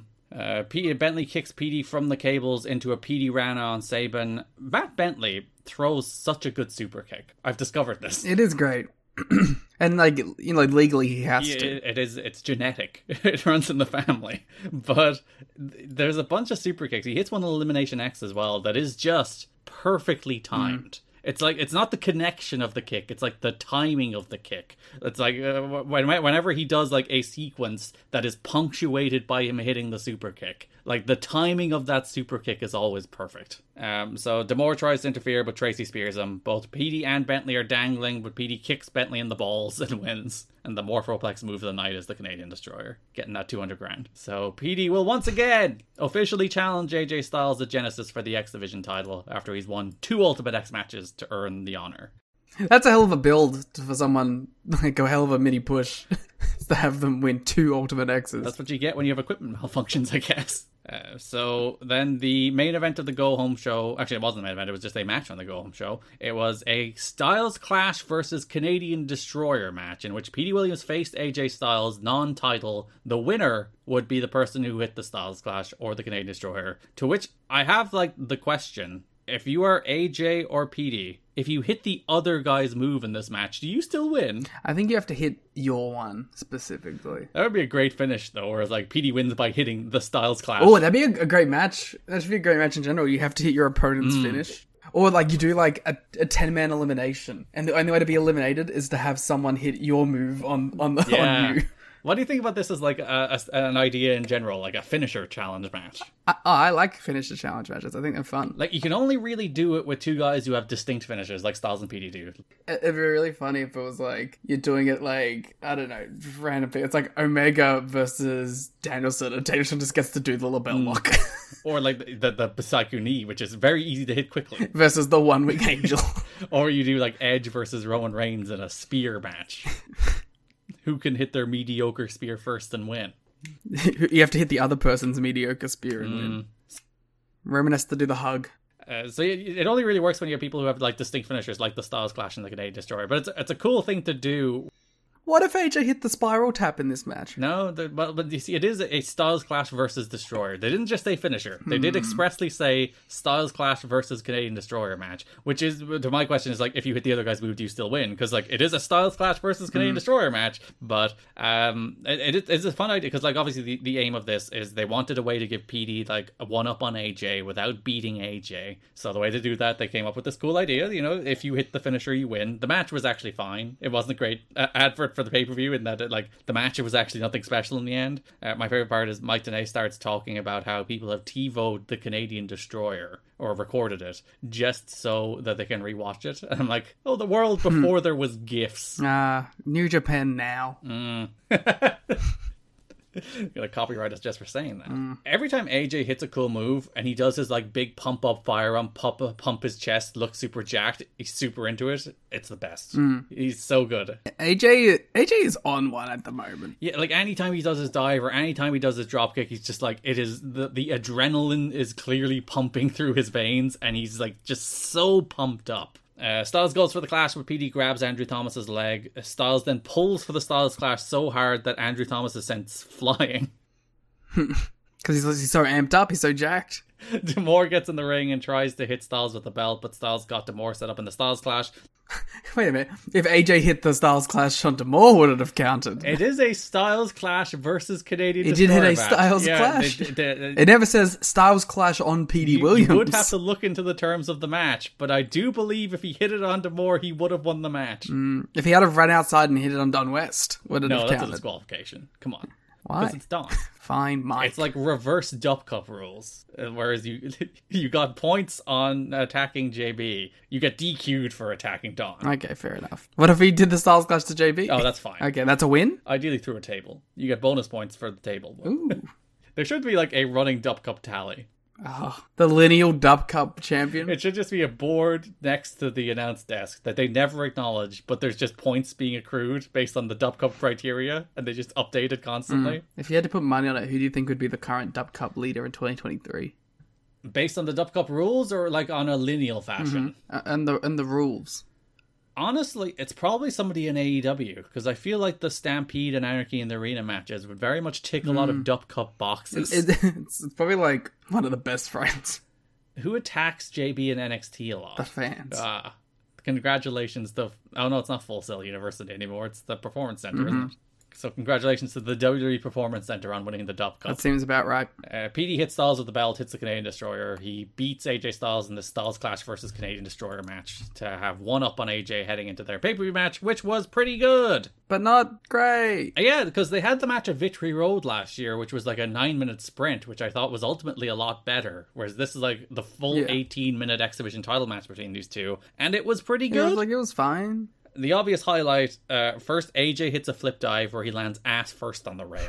That's the coolest part is AJ dying. Yeah, which is is is bad enough. But then Petey Williams does a thing that you see teased in wrestling matches all the time. Like I can't even think about the number of times you've seen somebody tease the idea of a German suplex off the apron. Understandably, people very rarely actually do it because that bump would suck. Of course. Here, Petey teases the German suplex off the apron, and instead, German suplexes AJ Styles back first onto the guardrail.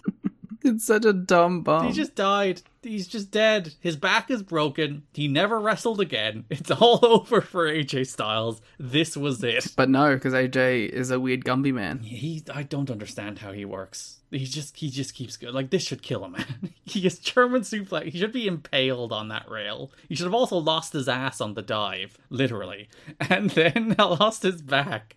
I think, like the way they set this up. So A1 clears out the crowd, and A1 standing in like the crowd. So I think what they're meant to do is Petey is meant to German suplex AJ from the apron over the rail into like the first couple of rows where A1 catches him. Mm-hmm. Yes, uh, uh, you know, a reasonable spot. Again, crazy as it like that's a stupid spot, and even to think it's like German off the apron, we're going to clear the rail, everything will be fine.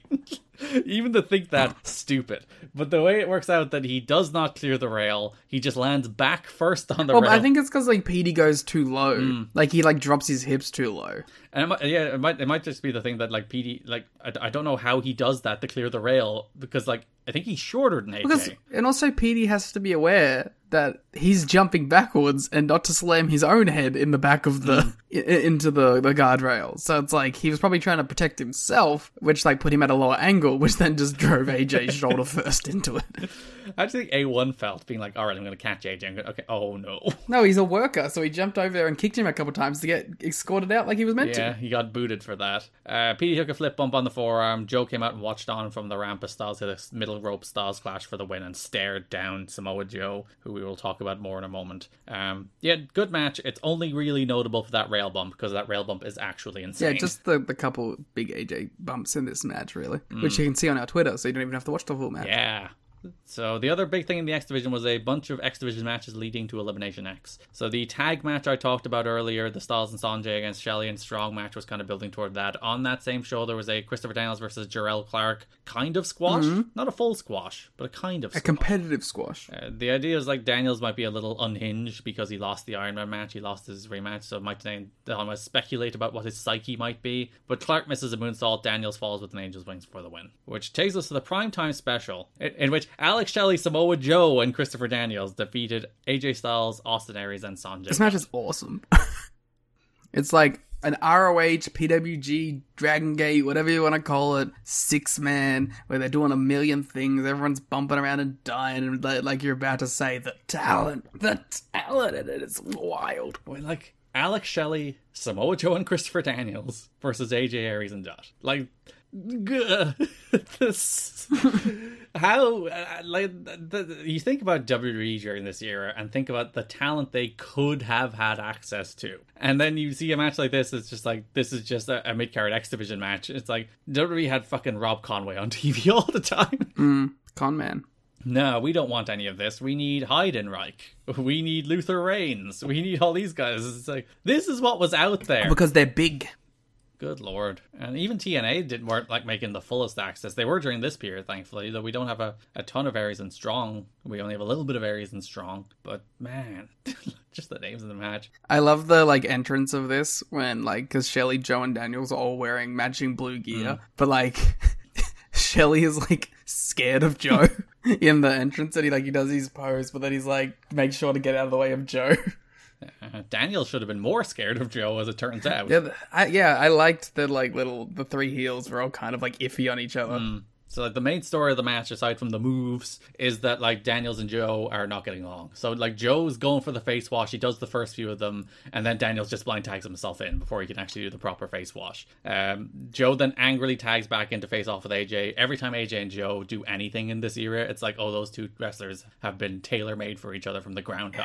There's just there's like this is what Daniels is really good at Mm. is you get him in these kind of matches where he tells very subtle stories and you're like ooh ah what's gonna happen from it and then obviously it pays off for something more blatant and bigger but like just little bits during the match which are like easy to miss sometimes There, there's like yeah, as I said, there's more obvious ones where it's like, oh, Daniels accidentally uh, hits Joe with a high knee, and they, they're, they're- and Joe accidentally clotheslines Daniels, which is a, a, a lot less subtle, not a little less subtle. But like, yeah, the little thing where it's like Joe is doing the face wash, a very obvious Joe move, and he does the first few, you know, rate the boot across the faces, and then Daniels just tags himself in.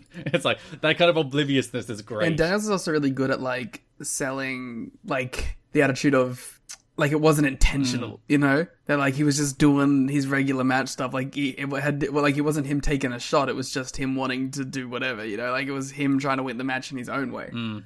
So Styles shoved Daniels into Joe, one with the Styles clash on Shelley. Uh, like th- this match is so good. It's just uh, a million moves. It's nine minutes, I want to say, and they just condense everything into that nine minutes, and it's just unbelievable with the level of talent in it. And as I said, it's not just moves. You do get, you know, the, the Daniels and Joe story weaves in and then comes out of it. Uh, also, when the match started, there was a handful of chan- uh, fans who started chanting ROH Yeah, well, fair.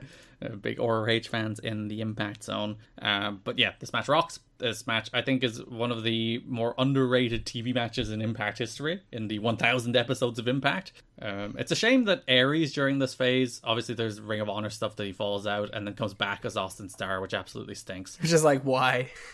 But like Aries during this phase, anytime he's, he's on TV, like he hits a crucifix bomb on Joe, he looks like he's just so explosive. he's really good for TV wrestling in particular because like all of his stuff has snap, all of his stuff has explosion. Like his brainbuster, his 450, his drop kicks in the corner, crucifix. All bomb. of his stuff has impact. Yeah, ooh, puns. But he's I think he's really, really well made for TV wrestling in particular. And well, so is Roddy, but Roddy doesn't get as much a chance to show it during this, this period. But anytime like Austin Aries is on TV, he pops. And it's a, it's a shame there wasn't more Aries coming out of this. And then when he came back, he was a doofy idiot, which is stupid. He gets there eventually. he does get there eventually. Uh, Joe faces Aries on the go home Which is show. fun. It's just a fun, cool little TV match. In which it's announced at the pay per view it will be an Elimination X match. So it's Joe, Daniel, Shelley, and Strong against Sabin, Dutt, Bentley, and Aries in an Elimination X match at the pay per view. It's an eight man tag team elimination match. So Daniels is on commentary and he's officially dubbed his team the Ministry and he has appointed himself captain, which I'm sure Samoa Joe will be greatly pleased with. Yeah. He will not have a problem with that Yeah, at Samoa all. Joe, notorious guy, happy taking a, a back seat. Mm, he loves Christopher Daniels. He's going to follow Christopher Daniels' leadership, no problem. The Ministry, by the way. big Ring of Honor sickles. I'm sorry, it's Team Ministry as opposed to the, the Ministry. Just to be Ministry of Darkness. uh, Joe beats Aries with the Muscle Buster. Uh, every time Aries hits the crucifix bomb on Joe, it rocks because it's Joe. Because Samoa Joe's a big ass man dropping on his big ass head. Good. That does bring us to the match itself on the pay per view, which is an eight man tag team elimination match. And there's a lot of stuff going on in this match. Yeah, recap this one. Uh, I actually I thought the TV match was better than this by Yeah, it was. by a decent margin, but it's it's these guys in the ring. You you add strong. You take you took AJ out. That's the difference maker. You see, you added Matt Bentley. nice of you not to bury Roderick Strong. Dutt does one too many revolutions in the round the world Rana, and he just fell off. He just fell off the round the Yeah. world Rana. He was doing it on I think Roddy, and he just like boop dropped to the mat. Uh, heat on Dutt before a hot tag to Aries. Sabin Dutt and Aries did stereo dives. You don't get stereo dives enough anymore. I think you still do a lot. you get a lot of dive sequences where like you, you get one dive after another. But these dudes hit like Aries did the low dive and Sabin and Shelley did over the top dives, and they did them simultaneously, and that's cool. More people should do simultaneous dives. I think it still happens quite a lot. Name one instance. Uh, all in elite six man tag. Damn. I was live at that show too. But you weren't watching. That's true. I was busy sending TNA tweets. Aries eliminates Strong with a Brainbuster with and 450. Daniels then eliminated Aries with a roll up. Shelley submits Dutt with the Border City stretch. Bentley then catches Shelley with a super kick for the elimination. Uh, perfectly timed. He's really good at that. Bentley goes into a victory roll position on Daniels, but Joe plucks him off of Daniels' shoulders for the Muscle Buster and eliminates him with the Coquina Clutch, which is a cool setup for the Muscle Buster. And then the, the big dramatic finish Joe goes to Muscle Buster Sabin, but Bentley, who was eliminated, grabbed Joe's leg from the floor and pulls him out. And Daniels, you know, just as you said earlier, not like stealing the win or anything because Joe's been pulled out. He just steps in, hits the Angel's wings on jo- on Sabin, and wins. Daniels and Joe are your survivors. They win that elimination match 2 0, I guess. And Joe's so pissy. And like, like, because unlike the the TV match where they do like a, a bunch of spots where they don't get along, like they did get along in this. There, there wasn't like periods in this. Yeah. They, they got along. Everything was fine. You know, they won. They Because they already they already established that there's like tension. They didn't need to re-establish it again. and they did do a backstage promo before this where franchise had Daniel, Shelley, and Strong, and Shelley was like, "We seem to be missing a person here, Chris." Shelley poking the bear. Yeah, Daniel's like, "It's fine. Everything will be fine. We'll lead our ministry team to success." Success. It's going to be good. Joe Joe knows what we're doing. We're on the same page. So Daniels beats Sabin, doesn't steal the win, but Joe was going to win, and Daniels just followed up to score the win. Uh, Joe is Joe Yeah. is not pleased. Joe is v- very, very mad. So Daniels tries to talk him down. He's like, "We won the match. Everything's fine." And then uh, Joe beats the living shit out of Christopher Daniels. Mm-hmm.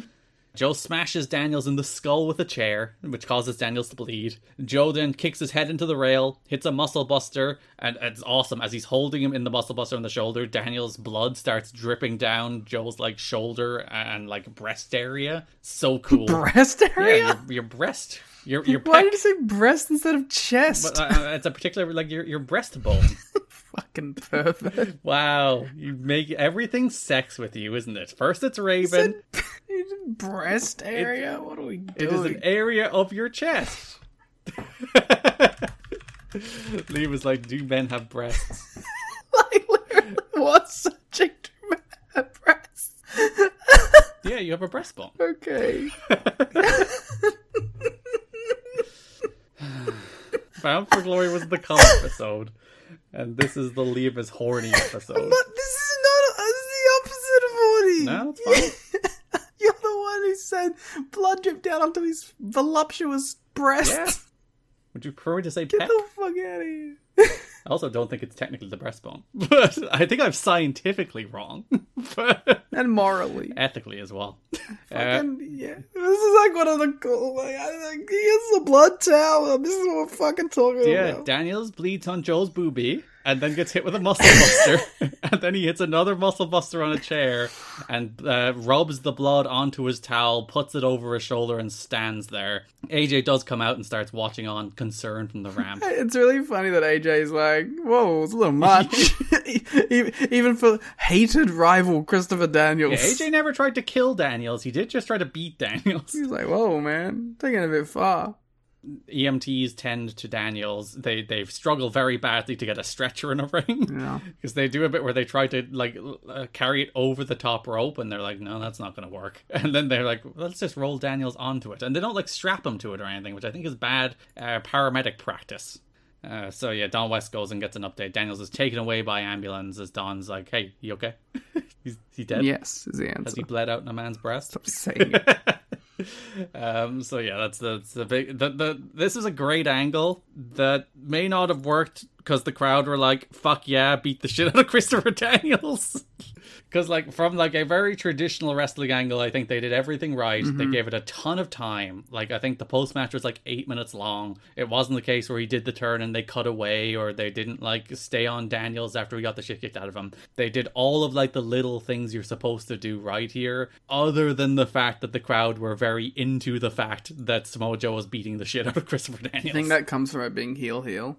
I, I, I. I was gonna say I think it's a lot more. Joe is just too cool for his own good. Yeah, but if he was doing it to Shark Boy. Or like I, I think he'd get heat if he did it to. Yeah. And I guess yeah, you didn't really get the sympathy you might have wanted on Daniels. Yeah, because Daniels is like a historic bastard. yeah, he is a mean man. He, like the, the idea is he's meant to be wronged here, and like he will do the comeback and it'll be fine. And they'll have one of the best TV matches in Impact history in April. You can look forward to that. I'm looking forward to that. um because their pay-per-view match is only like decent and then they have that tv match which is fucking awesome but yeah like good angle really well executed good match naturally leads us into aj and joe next month they may have a good You also get the AJ talking about it segment. oh yeah before the the Petey match he's like there there's a code in the x division and he broke that code An, unwritten, an unwritten code of respect.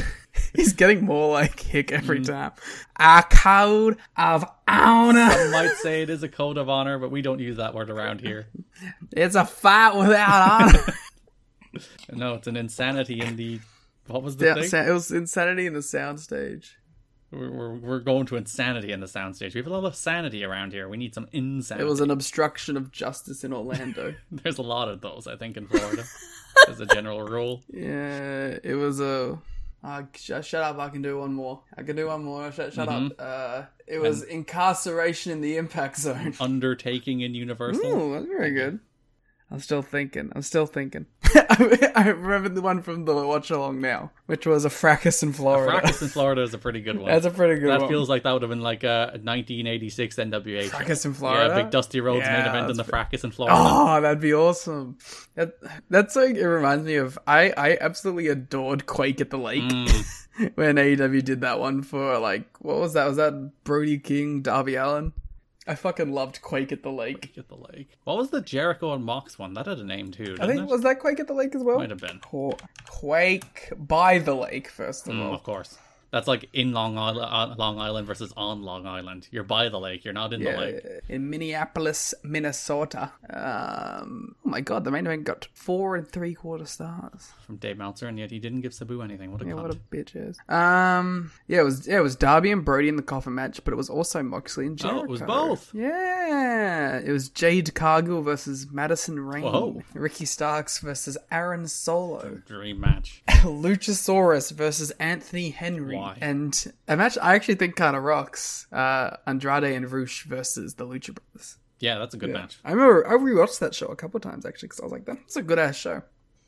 But speaking of things you wouldn't want to rewatch, you know what time it is. Beware. It's time to round the show They're coming out for you. with three LK family drama. It's the end of the show with the three live crew. This mother is a bad girl. The October 29 Impact. We already talked about this match, but it was the 3LK against AMW match where Kip and Konnan argued after. So they're they're mad at each other. It's very unlike them, but they're mad at each other. Mm-hmm. So later in that show, 3LK are in Larry's office and they want to finish it with Team Canada. Kip comes in, Larry booked a rematch between 3LK and Team Canada at Genesis, but Kip has a suggestion. He's gonna pitch it, he's gonna be special referee, and Konnan's like, fuck no, you suck. Hell yeah, Konnan. But then Kip is like, I could have killed you with that chair at Bound for Glory, but I didn't. And then Konnan called him a bitch and had to be dragged away. It's always nice.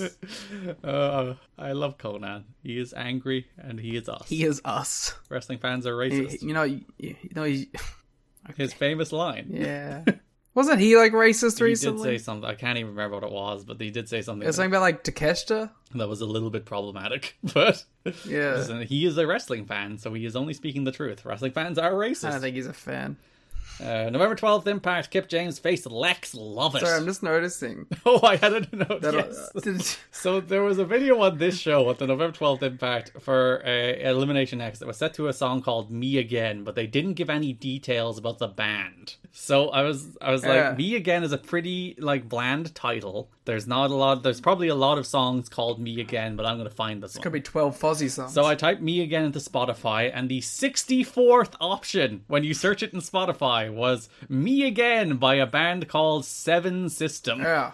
I'm gonna click this Uh, link. their website was last updated in 2017. When you look through the website, one of the very few stories that are there is that they have been featured on TNA television. Not even for this instance, for one in 2006. if you're a fan of wrestling and a fan of Seven System, check it out. I don't think there's many people in that crossover because I don't think there's anybody who's a fan of Seven System. I can still buy stuff on their store. Would you like to buy a Seven System T-shirt? No, Garrett, can you buy me a Seven System signed glossy? Uh, maybe. Let me take a look at their store. Let's see what's going on It's, here. it's two dollars. You can get the CD combo pack Yeah, for Altered State and Hope Arises. yeah. Let's go. Let's have a look at their tour dates. They don't have any. No upcoming shows. I was very disappointed. I was like, I'm gonna go see this random band who had a song on Impact once. Let's go to their contact form. Dear Seven System, Liam, we are a TNA history podcast. Liam Jones. You've got. We don't have a War Games Pod email. I'll give, I'll give him my phone number. Oh, don't don't give all your details to Seven System. Which plan are you interested in? what the fuck does that mean? You're you're. I think you're signing up for Scientology. Uh, not again. oh, comments. Can can I click? For me once. So in October 2010, E. Bush left a, a, a comment on lyrics for one of the songs. Yeah. E. Bush says, "This is great, a great blessing. May Hashem bless uh, you and all you are doing. Keep on rocking the message of the Messiah." Are they like a Jesus band? No, I, I'll, I want to look at what admin. Luke says, You guys should seriously get back together. Your music rocks. All right. you guys have an awesome sound. I found you in December 2006 listening to WTXR 89.7 Toccoa Falls College Radio, located in northeast Georgia. The song I loved was Overwhelmed. I didn't know who the artist was for months. Finally found out who the artist was and fell in love with Seven System. I purchased both CDs, Altered State and Hope Arises. If there are more CDs, uh, open bracket, Works of Wonder, close bracket, somebody let me know. Maybe Seven System is working on a new album. That would be awesome. If the name has changed, I would like to know that too. This band needs to keep producing. We need more of you. To which admin responded, Unfortunately, Seven System has been active for over a year now. No plans for new music in the future. Thanks for the comment. How much of a bummer must it be to discover this one band who suddenly become your favorite band, and then you're like, they're gone and they're never coming back, and they reply to your message two months later saying, We're gone and never coming back? Yeah. well, probably from someone who responded to a post from 2006. They are a Jesus band. Oh. They were on Christian Music Weekly. They are plugging that you can find their music on your local Christian radio Oh, stations. the Waiting Bedroom They Jam. seem very angry. Wait, this is a 2022 post for Seven System. What? The most recent one I see is 2017. Where have you found the post? From Lump Dog. He posted the Waiting Bedroom Jam 2022. Fight Conformity. Betrayed.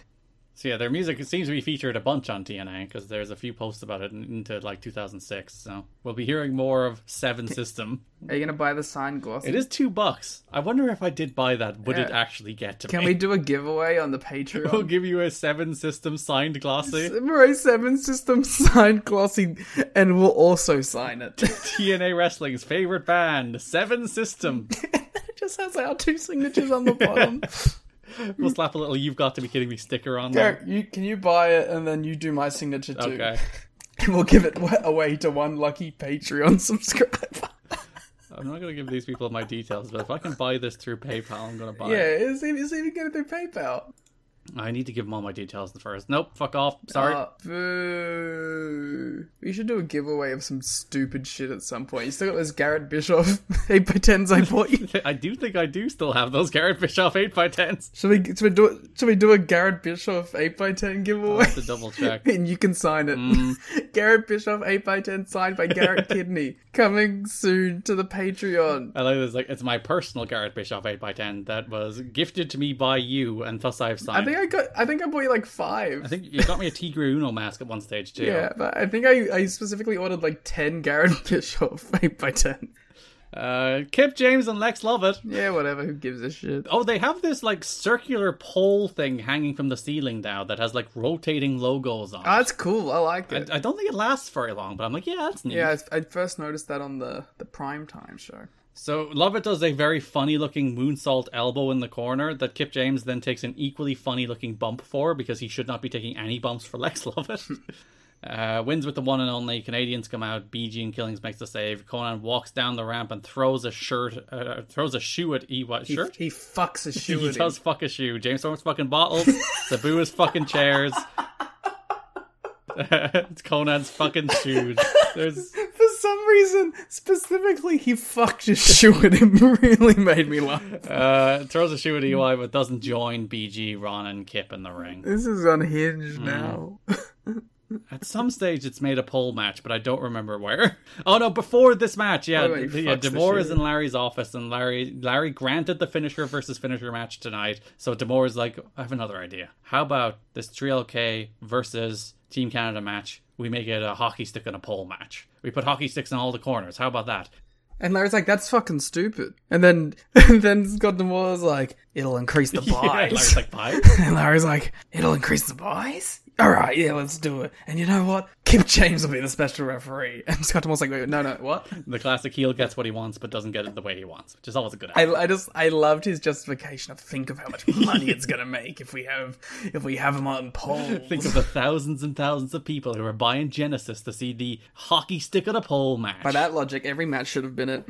Uh, this is why Vince Russo was the, the best pay per view uh, buy rate person ever because of all of his poll matches. The best pay per view buy rate person That's ever. a statistical thing. It's in WrestleNomics. Brandon Yeah. talks about this all the I'll time. talk next time I talk to Brandon. I'll be. I'll bring Who's that the best pay per view buy rate person ever? Imagine because if you were to actually ask that question to Brandon, he would probably think you're talking about like who drew best and not like who had the best ideas. Mm. Uh, on the pay per view, Tree Live Crew faced Team Canada in a six sided stick fight with Kip James as the special referee. Uh, they accidentally shot the wrong tunnel during Kip's entrance. They were like, Kip's coming out, music hits, camera on empty tunnel for like 15 seconds before it was like, oh, he's over the other side. Uh, so there are poles on all six corners with hockey sticks. The the rules are that the legal man at any given moment can pull a stick down and use it. How do you feel about this as a stipulation? It's stupid as shit. So immediately, Eric Young puts on some head protection and tries to use the hockey stick as the illegal man. Uh, Kip James takes it, snaps it, and also takes his headgear, which seems rude. Stabbing it's kind of. Stabbing? Oh, right. I thought you were like, he should take the. She should have shanked Eric with, Young. with the half of the hockey stick because it's probably like jagged Mm. enough to do a decent job stabbing somebody. Yeah, I'd give it a go. Uh, Konnan puts his shoe over the top of the hockey stick and starts ramming people with it, which I think is not very effective. But I appreciate the He's creativity. fucking the shoe. Three Live Crew, can you fuck a hockey stick? Can try. Uh, Three Live Crew hit the like the was up leg drop deal they do, but truth with the split leg thing thing. Uh, onto a hockey stick for the Three Live Crew win, and then Konnan fist bumped BG as they're they're getting along now. Wow, this is truly the bloodline. I guess it's no longer Three Live Crew family drama. It's now a Three Live Crew all friends wrestling It's the blood live. Because they're getting along. The Blood Live Crew. Oh no! It's the blood live. No! Who Why have you is the tribal chief? beware coming for you? It's the remix. The Blood Live Crew.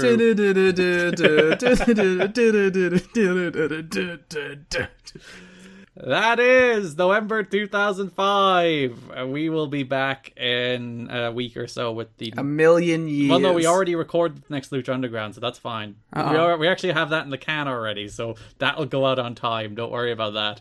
We'll also have the uh, G1 episode of yeah, the Rain Takers, and then coming up uh, after that, we will have the Turning Point 2005 episode of You've Got to Be Kidding Me. One of the better pay per views in history, I think. But that's coming up in the next month or so, or whenever, who knows. Uh, when Liam doesn't have uh, weird uh, internet failures mid podcasts that we have to record three days later. It's been good or this this time. I my I, I, I found the five G. Um, yes. I injected it in my brainstem, and now it's good. Yeah, then between that and the gravity thing, you're you're you're veering down a worrying path here, Liam. You know, let me you know, I'm just saying the things that I want you to know. I'm just asking questions, as they always say. I'm just, yeah, uh, I'm just asking questions, all right? And if you don't want me to ask questions, you know what that means? That means you're trying to suppress me, all right? You're trying to suppress my view and my world Oh, hit the free speech. It's it's my constitutional right. People never know what free speech means. Follow us on Twitter at You've Got to Be Kidding Me. Follow me on Twitter at Garkini, Liam on Twitter at The Gleet Meter so you can hear all his latest conspiracy theories. Follow us on YouTube at You've Got to Be Kidding Me and on TikTok at TNA History. Thanks for listening and bye bye. Get out of here. That's like the opposite of Mortal Kombat. get, get out of here. Enjoy all your favorite sports like never before at BetMGM. Sign up using code Buckeye and receive up to $1,500 back in bonus bets if you don't win your first bet. When you register with BetMGM, you'll get instant access to a variety of parlay selection features, live betting options, and the best daily promotions in the business. And with BetMGM at your fingertips, every play and every game matters more than ever. Place your money line prop, or parlay bets with the king of sportsbooks today. Sign up using code Buckeye and receive up to $1,500 back in bonus bets if you don't win your first bet. BetMGM and GameSense remind you to play responsibly. 21 plus and present in Ohio, subject to eligibility requirements. Rewards are non-withdrawable bonus bets that expire in seven days. Gambling problem? Call 1-800-GAMBLER in partnership with MGM Northfield Park.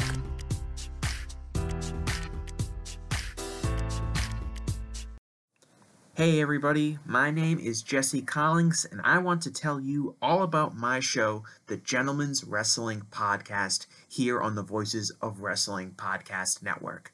On the Gentleman's Wrestling Podcast, we do a thorough analysis on the biggest issues and trends within the pro wrestling industry. We talk a lot about pro wrestling media, we talk a lot about fan culture and wrestling's place within general pop culture, and we talk about the broader influences that are shaping the way we discuss and analyze the pro wrestling industry. We've had some of the brightest minds in the pro wrestling intelligentsia on the show, including WrestleNomics host Brandon Thurston, both Rich Kraetsch and Joe Lanza from the Flagship Wrestling Podcast, Trevor Dame from the Through the Years podcast, and a whole lot more. This isn't a show for hot takes. It's not a show recapping the latest episode of television. This is a show focusing on the biggest topics in pro wrestling and doing a deep dive on the real stories behind the surface level analysis you might find elsewhere. The Gentleman's Wrestling Podcast is available wherever you get your podcasts, and we'd really appreciate it if you gave us a try. Thanks.